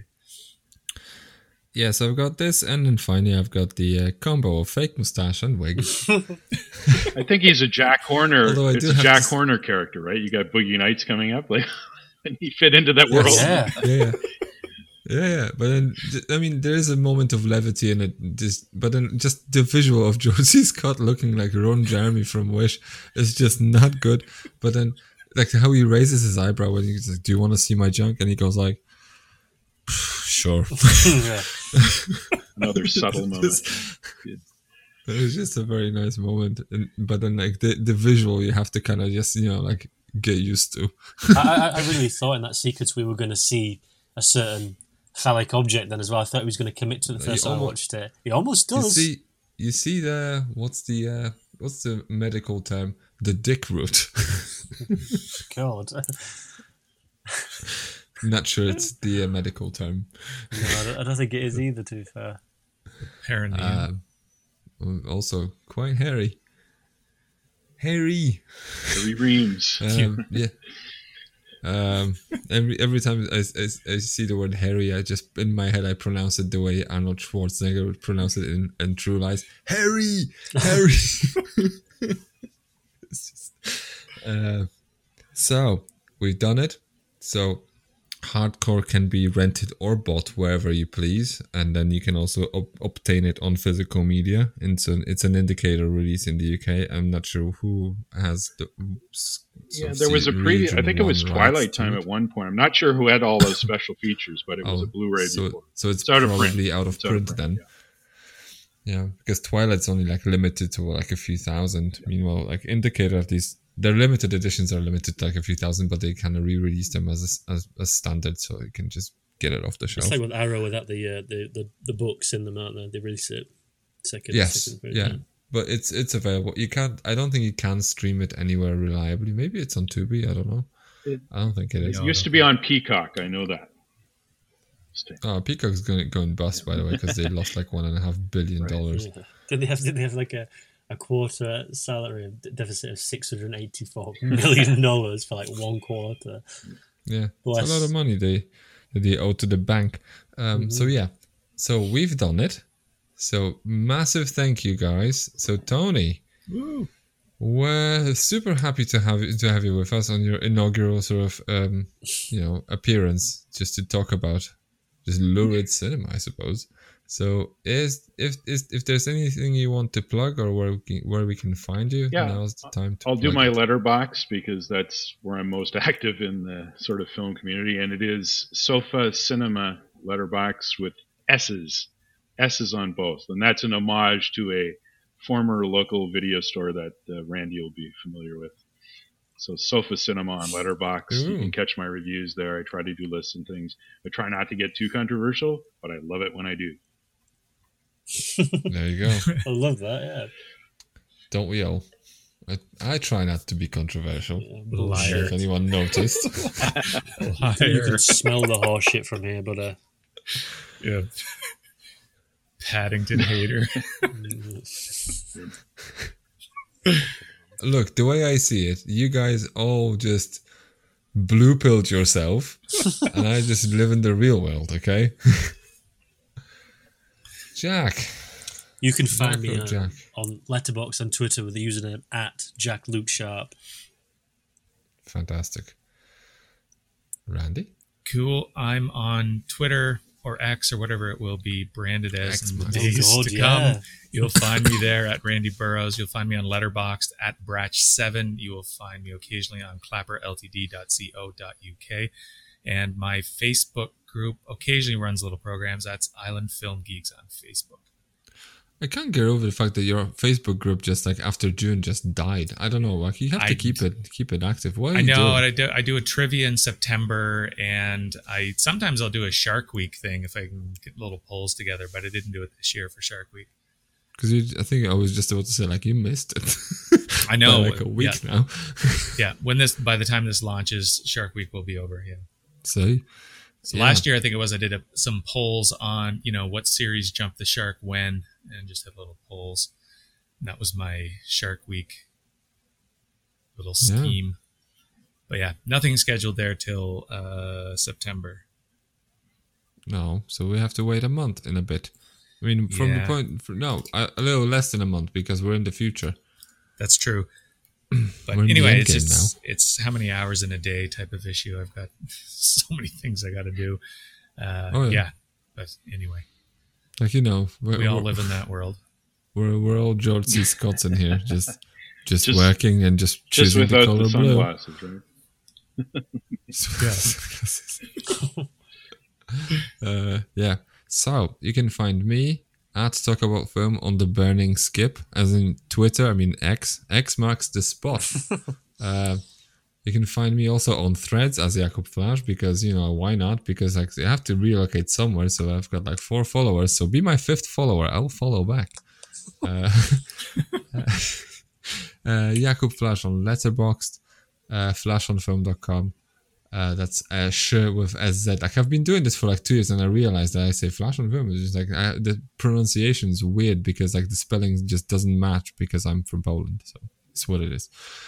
So yeah, find the show at Uncut Gems Pod everywhere, which also includes X because you know.